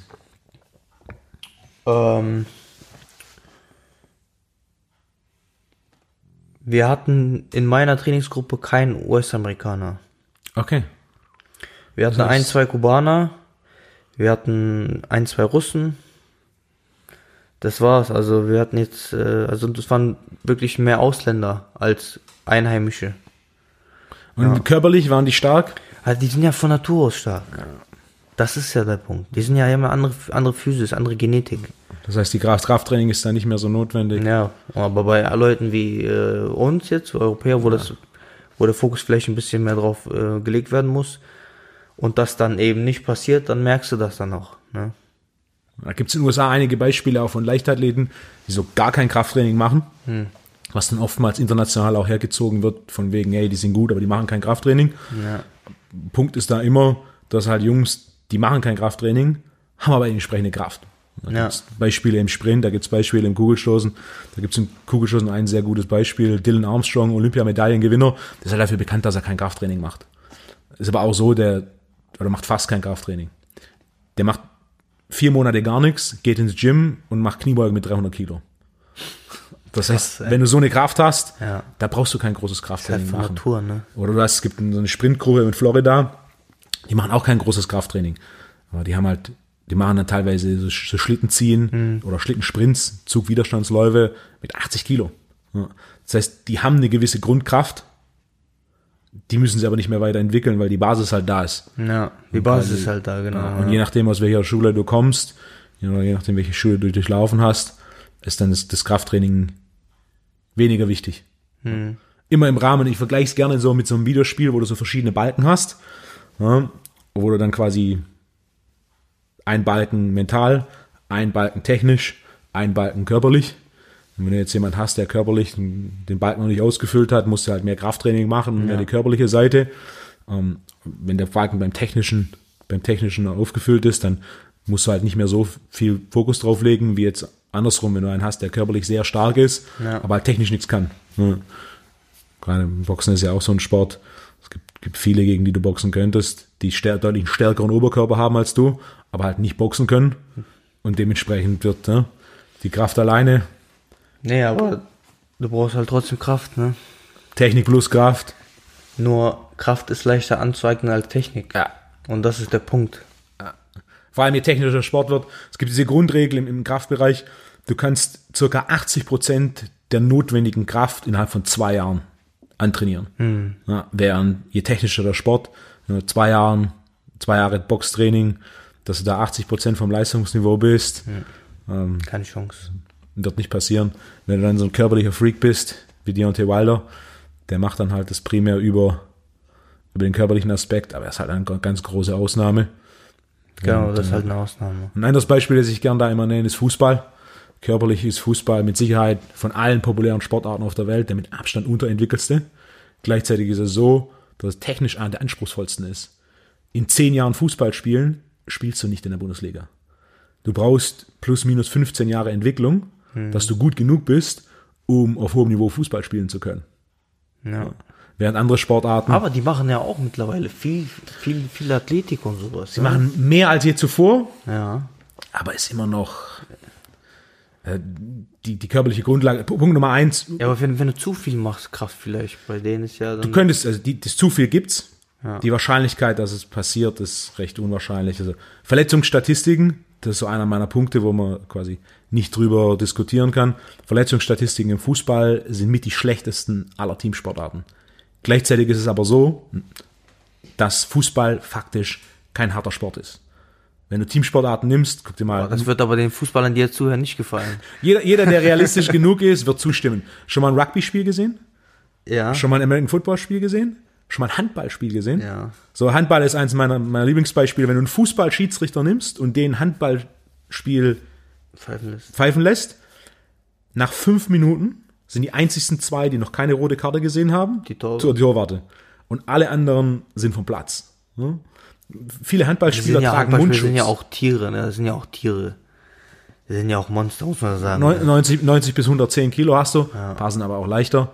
Aber da ist eine, viele Handballspieler tragen Mundschutz zum Handball, weil, ne, weil ihre Zähne was wert sind. Ja, im Fußball hast du das nicht in dem Maße. Gleichzeitig hast du Verletzungsstatistiken. Im Schnitt sind es 1,3 Spieler pro Bundesligamannschaft, die kein einziges Spiel die Saison machen. Im Schnitt fehlt ein Bundesligaspieler an sieben Spielen pro Saison, Bundesligaspielen. Wenn du das Nicht schon zwei Monate. wenn du das hochrechnest auf ein Arbeitsjahr und mit, mit 52 Arbeitswochen, dann sind es 10 Wochen, die dein Angestellter krank ist. Wenn du ein Unternehmen hättest, wo dein durchschnittlicher Angestellter 10 Wochen im Jahr krank ist, dann würdest du sagen, okay, so nicht. Das heißt, der Fußballspieler ist, allein wenn wir nur uns die, äh, die Verletzungsstatistiken anschauen, faktisch körperlich nicht vorbereitet genug auf das, was er leisten muss. Einer der Hauptgründe dafür ist Trainingskultur und dieser große Fokus auf Technik, der absolut nachvollziehbar ist. Denn du musst so viel Fußball spielen, dass du so gut wirst. Da Beispiel, ähm, es war Manchester United, die vor einigen Jahren in, äh, in England durchbekommen haben, dass sie die Spielformen in der Jugend ändern. Und die spielen mittlerweile auf einem Platz, der sind drei Plätze unterteilt, vier gegen vier. So, also im Endeffekt, was sie hochgerechnet haben, ist, dass wenn du keine Auswechselspieler mehr hast und auf niedrigem Niveau du 4 gegen 4 spielst, hast du eine vielfach höhere Anzahl an Ballkontakten und damit ist deine Fu Fußballausbildung deutlich schneller. Weil einer, einer der Statistiken, die da rauskamen, war, dass wenn du in Brasilien als Fußballer ausgebildet wirst, ist ja komplett anders als in Europa. Es gibt ja diese Fußballschulen mit, mit F-Jugend, E-Jugend, das gibt's ja da unten gar nicht. Sondern es gibt dann quasi so ab 16 wird's professioneller und davor ist primär Straßenfußball. Straße. Ne? Und was die hochgerechnet hatten, war, dass der durchschnittliche Straßenfußballer in Brasilien mit 12 so viel Fußball gespielt hat, wie einer, der in England die Akademien durchläuft, mit 18. Das heißt, er hat einfach, ne, im Boxen ist ja ähnlich, du hast der eine, der zehnmal die Woche boxt und der andere, der zweimal die Woche boxt, auf Zeit, wer wird besser? Der, der mehr boxt. Du brauchst ja ein gewisses Maß. Techniktraining lebt ja von ja, Mr. Miyagi, auftragen, polieren, auftragen, polieren. Kleine Kreise, große Kreise. Ja, davon, davon lebt ja Techniktraining zum großen Maß. Und äh, was die da eben gemacht haben, ist dann so ein bisschen Spielformen anpassen und es auch beim, beim Verband durchbekommen, dass man das offiziell machen darf als Spiel, um einfach mehr dem Ganzen ausgesetzt zu sein und so dann dieses, diese Stunden, die du brauchst, um den Sport zu entwickeln, zusammenzubekommen, um so bessere Fußballer zu haben. Andere Sportarten, mein Lieblingsbeispiel, da ist immer Bobfahren. Bobfahren, ich habe vor Jahren mit einem gearbeitet, ein Weilchen, der hatte davor äh, in einem Jahr Bobfahren, ist er Weltmeister geworden und in zwei Jahren Bobfahren hat er Silbermedaille bei Olympia gewonnen. Das hast du vor kurzem irgendwo, hast du doch schon gesprochen, Kann, oder? kann sein, dass ich es erwähnt habe. Ja, das hab Das ich ist nicht. mein ja. Lieblingsbeispiel. Bobfahren Ja. ist technisch im Endeffekt, wenn du nicht der Pilot bist, Ja, du musst halt schieben und reinspringen. Schieben, reinspringen, fertig. Das sind ein paar Sekunden Arbeit. Bei dem Schieben und Reinspringen natürlich, der andere Bobfahrer, Bobfahrer wird sagen, also so einfach ist es nicht. Ja, klar. Auch da brauchst du Technik.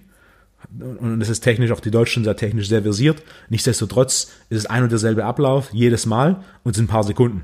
Während bei sowas wie Boxen, wenn du einfach nur sagst, okay, das Einzige, was ich brauche, ist Jab, alles andere trainiere ich nicht, dann wird nicht funktionieren. ja, du hast allein nur die verschiedenen Schläge plus die Fußarbeit plus noch die Reaktion auf den Gegner, das, was du alles trainieren musst, ist ja ein Riesenspektrum. Ja. Während beim Bobfahren ist einfach, der Bob steht da, du stehst immer an der gleichen Seite, immer in der gleichen Position, also du machst immer das Gleiche, es sind ein paar Sekunden, es ist technisch anspruchsvoll. Und es ist immer dieselbe Situation. Genau, eins Also- zu eins. Vielleicht ist, da gibt's ja Strecken, dann fährst halt mal erst links anstatt rechts. Ja. Weil das ist ja im Endeffekt, der, der Pilot ist der Einzigste, der das fahren muss, die die anschieben, reinspringen, Kopf runter und dann ist im Endeffekt so, was ganz einfach macht, Hoffen, dass wir ins Ziel kommen. hoffen, dass wir ins Ziel kommen und im Endeffekt nichts mehr machen. Du musst dann unten sein. Und wenn du da die körperliche Grundlage hast, die brauchst du natürlich fürs Bobfahren. Es ist deutlich einfacher, in so einem Sport auf hohes Niveau zu kommen, der technische Anspruch kleiner ist, als wenn du sowas wie Fußball hast oder auch äh, Boxen oder auch MMA, was natürlich technisch das, was du können musst und dementsprechend die Trainingszeit, die du investieren musst. Und auch der Aspekt, verschiedene Trainingsphilosophien kennenzulernen. Denn im Endeffekt geht es ja darum, so ein bisschen so Bruce Lee, guck, was funktioniert, nimm das raus, was für dich funktioniert und dann twist es ein bisschen in, in dein eigenes. Das verschiedene Boxer, du hast Körpergröße, Armlänge, Beinlänge, so wie Tyson Fury ist natürlich seine, seine, Arm, äh, seine Beinlänge ist Wahnsinn. Also dafür, dass er so groß ist, er ist nicht nur groß, sondern hat auch wahnsinnig lange Beine, die noch relativ dünn sind. Das ist so ein bisschen Storch, was ihm mit Sicherheit deutlich einfacher macht, mit dieser Fußarbeit, mit dieser Beweglichkeit zu arbeiten, als wenn er jetzt kleiner wäre mit einem langen Torso und kurzen, dicken Beinen. Hm, das stimmt, ja. Und so auch ein bisschen der, die Biomechanik und der, der, Boxer-Typ. Dann feintunen, okay, welche, welche, welcher Boxstil, welche Technik liegt mir. Dann so eine Mischung aus, aus zwei Sachen zusammenbauen. Oder so ein, ein bisschen zu gucken, okay, das liegt mir, das mache ich mehr. Das würde ich gern machen, aber dafür habe ich einfach nicht die Grundvoraussetzung, whatever Speed, Armlänge. Und dann so ein bisschen zu quasi zusammenbauen, was liegt mir, was ist meine Grundlage und äh, wie boxe ich am Ende. Da gibt es ja auch in jedem Sportart genug Beispiele. Eines meiner Lieblingsbeispiele ist John Jones, der Halbschwergewicht ist in der UFC, aber es gibt nur einen einzigen Kämpfer in der UFC, der einen längeren Reach hat. Das ist Stefan Struve, der Was, wie groß ist Stefan Stuve? 2,15 Meter? Also ein Riese. Was hat er denn an Reichweite, der John Jones? Ich weiß es nicht auswendig. Ich weiß nur, dass auch, wenn du ihn mal kämpfen siehst, er arbeitet Lange extrem Arme. viel mit, mit langen Armen und hält die Leute weg, weil er einfach die, die zweitlängsten Arme in der UFC hat und die längsten hat Stefan Struve, der ein Riese ist quasi. Ja. Und alle anderen, auch alle anderen Schwergewichte haben kürzere Arme. Das heißt, wenn er quasi hinsteht und deine Arme ausstreckt, dass du da an seinen Kopf kommst, wird schwierig. Ja, krass. Und so ein bisschen, das nutzt er aktiv, wenn du gerade dann, dann Du musst halt auch das nutzen, was, was, Was dir gegeben wurde, ne? Du hast auch verdammt lange Arme. Ich habe echt lange Arme. Äh, Ich glaube, also ich habe über 1,90 Reich, also Reichweite, ne? Glaube ich, ja. was, was fürs Boxen hilft. Ja. Mit T-Rex-Armen zu boxen. Ja, wobei ich eher lieber Nahkampf gehe, muss ich sagen. Ja? Ja, ich gehe lieber Nahkampf. Macht mehr Spaß. Ich kriege immer dann von der Ecke gesagt, bleib doch lang, aber. Nahkampf, also Clinch, Nee, Nahkampf, also, Also- Infight. vor, vor dem Clinch. Toe to toe. Okay. Warum? Macht mir Spaß, ich weiß nicht. Weil es näher am Mann ist, weil du da. Ja, weil gefightet wird, weil macht, macht mir Spaß. Ich mag es zu fighten, aber taktisch nicht immer klug ist von mir, aber ich mag es halt. Man muss den Zuschauern geben, was die Zuschauer sehen Äh, wollen. äh, ja, das muss ich auch. Also, die, von deinen Kämpfen sind einige online und sie sind auch durch die Bank weg unterhaltsam anzuschauen. Das freut mich, dass du das sagst, ja. Ich hoffe, du sagst das nicht, nicht nur Nein. so. sondern- Es ist also- aber es ist auch so ein bisschen so Precision Boxing. Ja, so quasi Pick your shots. Aber ist ja schon recht sauber und ist auch eine ganze Reihe von Finishes. Relativ schnell. Nice. Was immer für den Zuschauer, klar. Was zu sehen. Manchmal sind so ganz lange Es Kämpfe gibt interessant. natürlich auch Kämpfe, die eben manchmal nicht so toll sind. Das gibt's auch leider, ne? Aber man versucht schon so attraktiv wie möglich zu boxen, auch für die Zuschauer. Natürlich, weil am Ende ähm, ohne die Zuschauer wäre es halt auch doof, ne? Das ist ein bisschen schade in Deutschland, dass das Boxen jetzt so nicht mehr ganz so dominant ist im Fernsehen. Hat ja viel seit 1 RTL, ARD, ZDF. Sport 1 ist jetzt noch drin, jetzt äh, ZDF wieder zurück. Okay, Ja. das habe ich gar nicht mitbekommen. Ja, ZDF hat jetzt die erste Veranstaltung wieder übertragen im November. Okay, wer war das? Das war, ähm, die haben mit Universum veranstaltet. Der Universum ist quasi reanimiert worden. Und ähm, den Hauptkampf hat Artem Hautunian gemacht, für, für, also als Heimkämpfer gegen einen Russen. Ja, das war. Samstagabend, das war der 20.15 Uhr. Nee, 0 Uhr 30. Okay. 0 Uhr, 0 Uhr 30, sowas. Aber ZDF, Ja, war der, ZDF das, war wieder, das war wieder der erste, so der erste Schritt und das ist schon mal gut. Und das Ganze lebt ja auch von so ein bisschen seiner Vergangenheit in Deutschland. Henning Maske, Schulz, Klitschko. Das Ganze lebt ja auch so ein bisschen, dass wir einen haben, der quasi ein bisschen das, das Boxen Wir haben, pusht wir als haben echt, also wir haben echt gute Leute hier. Das ist, ja, die Leute reden immer schlecht und aber wir haben gute Leute, man. Das Einzige, was fehlt, ist einfach die soziale Präsenz. Soziale man kennt sie noch nicht, ja. Genau. Wenn die Zeitungen nicht schreiben, dann weiß halt niemand auch, ne? Wenn das Fernsehen nicht zeigt, dann weiß halt auch das Fernsehen nicht. Ja, ist verrückt. Der Wilder ist eins meiner Lieblingsbeispiele, weil Wilder kennen, die US, die Amis kennen Wilder auch nicht so, weil jetzt erst. Jetzt fängt es erst an. ich verfolge Kampfsport, Boxen nicht so sehr wie MMA, aber trotzdem, was da passiert, interessiert mich immer. Und ich hatte keine Ahnung, wer Wilder ist, bis Wilder gegen Fury. Na, und Fury kannte ich im Endeffekt, weil er Klitschko besiegt hat.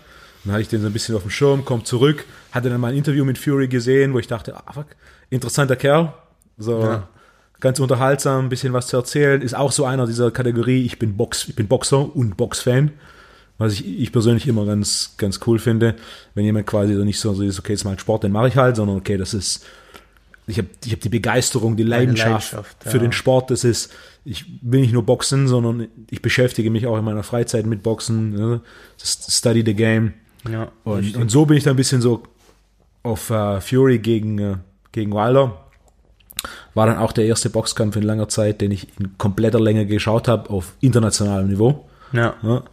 Und, ähm, und dann so war ich dann auch wieder Joshua Ruiz 1 habe ich auch nur. Und schon warst du wieder drin. Ja, ja, Joshua Ruiz 1 war ich, das war, war das davor? Da war nach? Das war danach? Ich weiß Das gar nicht. Habe ich nur die Highlights angeschaut. Boah, jetzt weiß ich nicht. Ja, und dann aber Joshua Ruiz 2 habe ich komplett live angeschaut. Wilder gegen Ortiz habe ich Und nicht dann live wurdest du wieder angeschaut. enttäuscht auch, Ja, weil du dir dann- was anderes erhofft Ja. hast, ne? Aber so ist das halt. Das sind, das sind halt die Kämpfe, ne? Manchmal gibt's halt auch solche Kämpfe, die nur taktisch sind. Wilder, Wilder Ortiz habe ich mir dann gar nicht live angeschaut, sondern dachte ich, komm, bei Wilder, da kann ich mir das sparen und gucke nur die Highlights an. Und äh, dann habe ich danach aber nochmal den ganzen Kampf angeschaut. War dann aber tatsächlich so, es sind die sechs Runden nicht so viel passiert. Bis auf diesen brachialen Knockout. Aber jetzt äh, Fury gegen Wilder 2, 22. Februar. Hast du dir mal so diese ähm, Vorberichte angeschaut auf YouTube? Es Presse, Pressekonferenzen habe ich ein bisschen so aus ähm, Die bisschen machen, Highlights so, die geschaut. machen so, ähm, so eine, so, wie so eine Vlogs, ne? Also Berichterstattung. Ja. Es gab jetzt zwei Teile davon und ich muss sagen, Wilder schien mir, wie soll ich sagen, more confident. Ja. Ich weiß nicht. Er, weiß, er hat ihn auch zweimal am Boden. Er weiß, er kann ihn nochmal zu Boden hauen. Ich glaube, das gibt ihm schon dieses Selbstbewusstsein. Und ich glaube, das wird es am Ende ausmachen. Ich denke, das, ja, das sind 12 mal 3 Minuten, 36 Minuten. Fury wei- weiß, er muss plus minus 30 Minuten davon dominieren. Wilder weiß, er muss gar nichts dominieren, sondern er muss quasi nur mal in einer oder zwei Sekunden, muss ein Ding durchgehen. Und letzte Mal ist Fury aufgestanden. Die Wahrscheinlichkeit hoch, dass er halt jetzt dann beim nächsten Mal nicht aufsteht. Ich bin gespannt, Das, äh, Bin wirklich gespannt auf den Kampf. Und auch beide, also auch Wilder sind beide ganz, ganz unterhaltsame Jungs. Äh. Auf jeden Fall, ja. Zwei Charaktere. Wo findet der Kampf statt? Äh, Las Vegas, oder? Vegas. Vegas, ne? Das heißt, In der Sonntagmorgen. Okay. Sonntagmorgen, 6 Uhr bei uns. Ja. Frühstück. So wie die meisten UFC-Events. Und da ist es bei mir nicht mal so, ich muss da gar keinen Wecker stellen. Also wenn da irgendwie ein Pay-Per-View ist, von dem ich weiß, boah, das interessiert Äh, mich. Überträgt das The Zone eigentlich? Ich weiß jetzt Der gerade. Zone überträgt es in Deutschland. Ja. Äh, ein UFC Pay-Per-View. Äh, Runfighting hat es ein Weilchen gemacht. Mittlerweile macht es The Zone. Ja, cool. Die Main Card und die Prelims kannst du direkt UFC Fight Pass. Ja, Und da bin ich dann schon von alleine wach, ohne dass da ein Wecker klingeln muss oder so. Je nachdem, äh, plus minus 4 Uhr. Wenn der Hahn kräht. Äh, ist automatisch, bumm, Augen auf, okay. Dann so kurz gucken, wie viel Uhr ist es? Okay, es ist 4 Uhr. Die Main Card plus minus fängt jetzt an. Ah, ist Zeit, das anzuschauen. Guckst du viele von den UFC-Events? Ich guck schon. Wenn ich aufs, aufs Laufband laufen gehe, The Zone App an und dann schaue ich mir, schaue ich mir schon die Events an, ja. Wer sind, wen schaust du dir am liebsten an? Wen schaue ich mir, ich schaue mir sehr gerne John Jones an. Ja. Weil ich finde, er kämpft attraktiv. Hat einen sehr attraktiven Stil. Und ich mag das, er geht, wie du sagst, er streckt die Arme und dann einmal kommt der Ellenbogen so, ja. Und trifft auch die Leute immer wieder damit. Ja, den schaue ich mir sehr gerne an. John Jones. Was ich an John Jones ganz angenehm finde, er ist nicht so. Er ist der Bad Boy. Ist er das? Ja, also, äh, wenn man so außerhalb des, des Oktagons, der schon den ein oder anderen Vorfall. Gelas, äh, geleistet. Und äh, er ist jetzt nicht so der, der, der Saubermann, aber ich habe auch nicht das Gefühl, dass er das sein will, sondern so ist halt so, ist halt so, Punkt. Und das ist äh, für mich als Fan macht es das Ganze dann noch so ein bisschen interessanter, weil du halt einen hast, der einfach so, okay, ich will meinem Gegenüber wehtun. Ja. Es ist sportliche Herausforderung. Ich kämpfe quasi. Während dann viele ja, andere, was ich aber auch, was mich auch nicht stört, ist mehr dann so dieser sportliche Aspekt. Was ist denn, de- wer ist denn dein so Lieblingsfavorit? Aber es gibt einige, die ich mir gern anschaue. Wahrscheinlich der, den sich die wenigsten gern anschauen, den ich mir sehr gern anschaue, ist Damien Maya, der viel Jiu-Jitsu macht. Sag mir jetzt nichts. Der hat, wenn, wenn du es dir anschaust, sein, sein, der hatte einen 7-Fight-Win-Streak. Und er ist so einer, du hast halt Top 10 Leute, sie kämpfen gegen Damien Maya und es sieht halt teilweise so aus, der hat noch nie Kampfsport gemacht. Ah, okay. Weil er ein sehr, sehr guter Grappler ist, was auf technischem Niveau mich fasziniert. Da hat er drei in Folge verloren, alles gegen gute Ringer. Und er hat im Endeffekt drei verloren, weil die im Endeffekt defensiv gerungen haben. Die haben einfach dafür gesorgt, dass nicht auf den Boden geht. Ja. Im Stand ist nichts passiert. Er hat sogar einmal um Titel gekämpft, was der Titelkampf in der UFC war, mit den wenigsten Schlägen. Also ist einfach nichts passiert, fünf Runden lang. Äh, Und danach hat er wieder alle gewonnen. Denn danach war keiner ein gut genuger Ringer, um zu verhindern, dass er auf den Boden geht. Ja, also Guckst du dir aber auch äh, so GMC und so an? teilweise. Oder bist du so auf so die UFC deutschen, primär. deutschen MMA-Leute? Hast du die auf dem Schirm eigentlich? So ein paar Namen kenne ich, ein paar schaue ich mir an, aber GMC schaue ich mir eigentlich nur an, wenn es irgendeine persönliche Verbindung gibt. Also okay. Oder wenn da weiß, okay, wenn ich, wenn ich jemanden kenne oder wenn ich Die vielleicht sogar mit jemandem gearbeitet muss habe. man sagen. Echt? Sie machen viel, äh, es kommt mehr, mehr. Aber auch da liegt es ja wahrscheinlich wieder, also wir brauchen so einen, Einer, der der, so quasi, der die Wand durchbricht. genau. Da gibt es ein paar international. Damien Meyer ist definitiv einer, den ich mir gerne anschaue. Conor McGregor. Äh, großartig. Ich war am Anfang kein großer Conor McGregor-Fan. Das ist das erste Mal, dass ich so Kontakt zu der Person Conor hatte. Was sagst, war, du, was sagst du zu der Schulter von ihm zum, beim letzten Kampf? Ah, hat funktionieren. Also, also die Nase und der, Das haben der wir in Amateuren auch früher gemacht. Oder zu- Schulterstrikes. Schulter rein? Ich denke, in der Kombination hat es auch gut gepasst, weil Cerrone so ein bisschen unter ihm ist. Mhm. Ähm, ein bisschen, ein bisschen größer ist. Das heißt, Connor ist ein bisschen unter ihm. Ja. Und kommt dann quasi nur so die Endstreckung der Hüfte, die schon relativ viel Power generiert. Also Beispiel im Der ist ja Gewichtheben. reingesprungen, richtig, ne? Im Gewichtheben, du hast ja dieses Reißen, wo du die Stange vom Boden über Kopf in einer Bewegung. Und dann hast du das Umsetzen, wo es auf die Schulter und dann das Stoßen von der Schulter über Kopf. Und wenn du da einen Power Output misst, den mit Abstand höchsten Power Output hast du bei diesem Jerk, dem Ausstoßen. Und im Endeffekt, was Conor da gemacht hat, ist nichts anderes als quasi nur explosiv diese Endstreckung der Hüfte, weil es so ein halbes nach oben vorne war. Ja. Und der Knochen hier, Schlüsselbein, hier AC-Gelenk, wenn das, äh, wenn das gut sitzt, Geplant war das nicht. Er war halt da. Ich denke, er ist davon ausgegangen, ich bin ein bisschen kleiner als er, das heißt, ich kann. Und dann war er halt da und hat er halt gut Aber meinst du reagiert. wirklich, meinst du wirklich, die haben jetzt äh, darauf speziell, speziell trainiert oder meint das so, ey komm, meine Schulter, könnt ihr jetzt rein, mach ich mal. ja. Ich glaube mehr, das war so im Moment. Moment, ne? Er Ja. hat gesehen, okay, wenn ich drunter komme, gebe ich ihm ein paar mit. ja.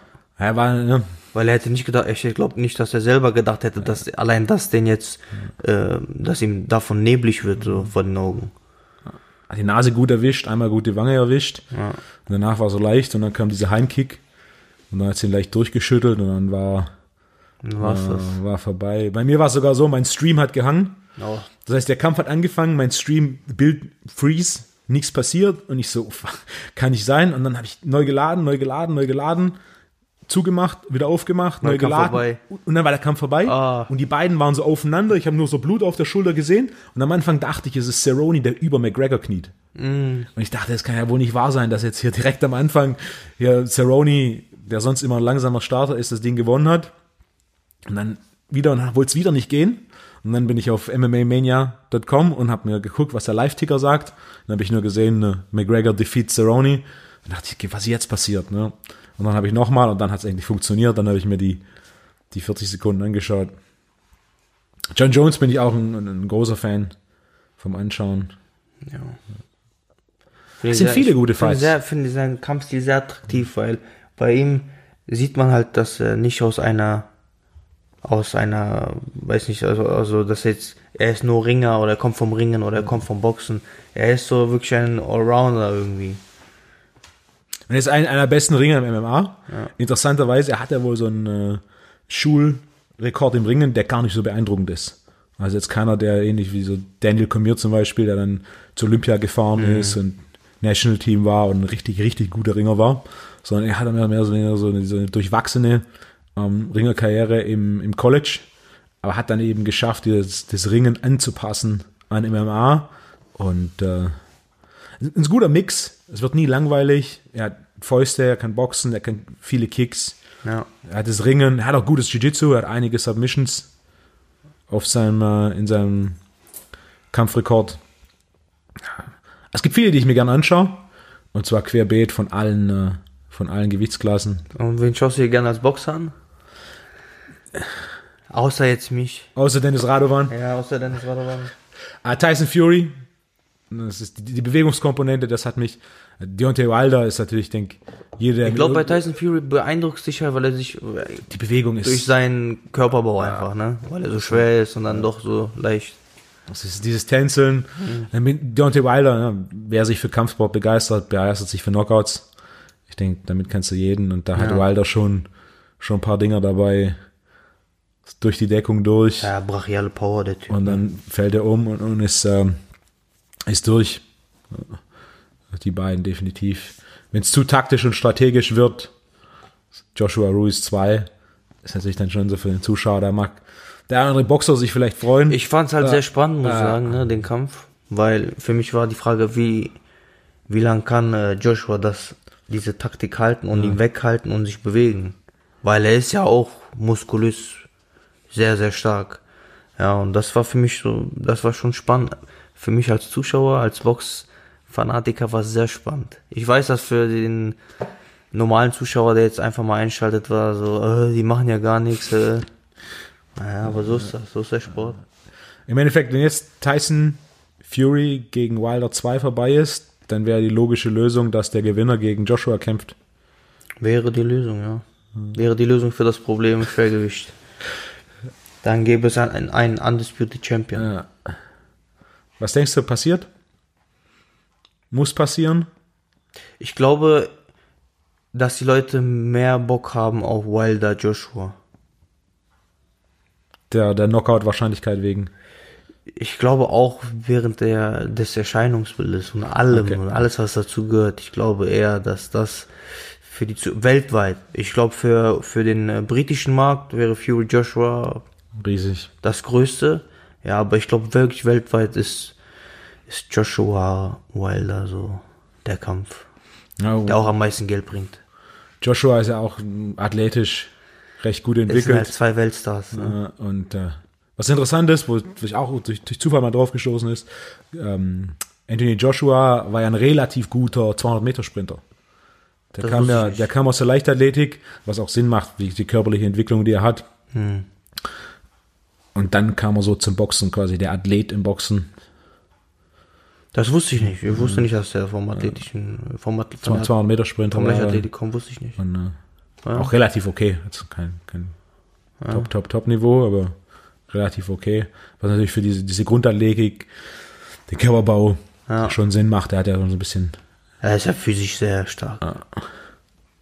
auch optisch für einen Fan, während Tyson Fury da schon rein optisch, wenn du ihn sehen würdest, ist so, ah, der macht auch Sport. Ja, Couch Potato. Äh, da auch, gibt's ja auch Bilder von ihm, wo er einiges schwerer war. Ja, gut, da war er in seiner schlimmen Phase. Äh, Essen, Trinken.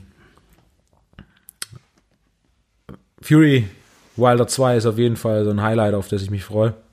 Absolut, ich auch. Also ich bin sehr gespannt. Ich freue mich echt auf den Kampf.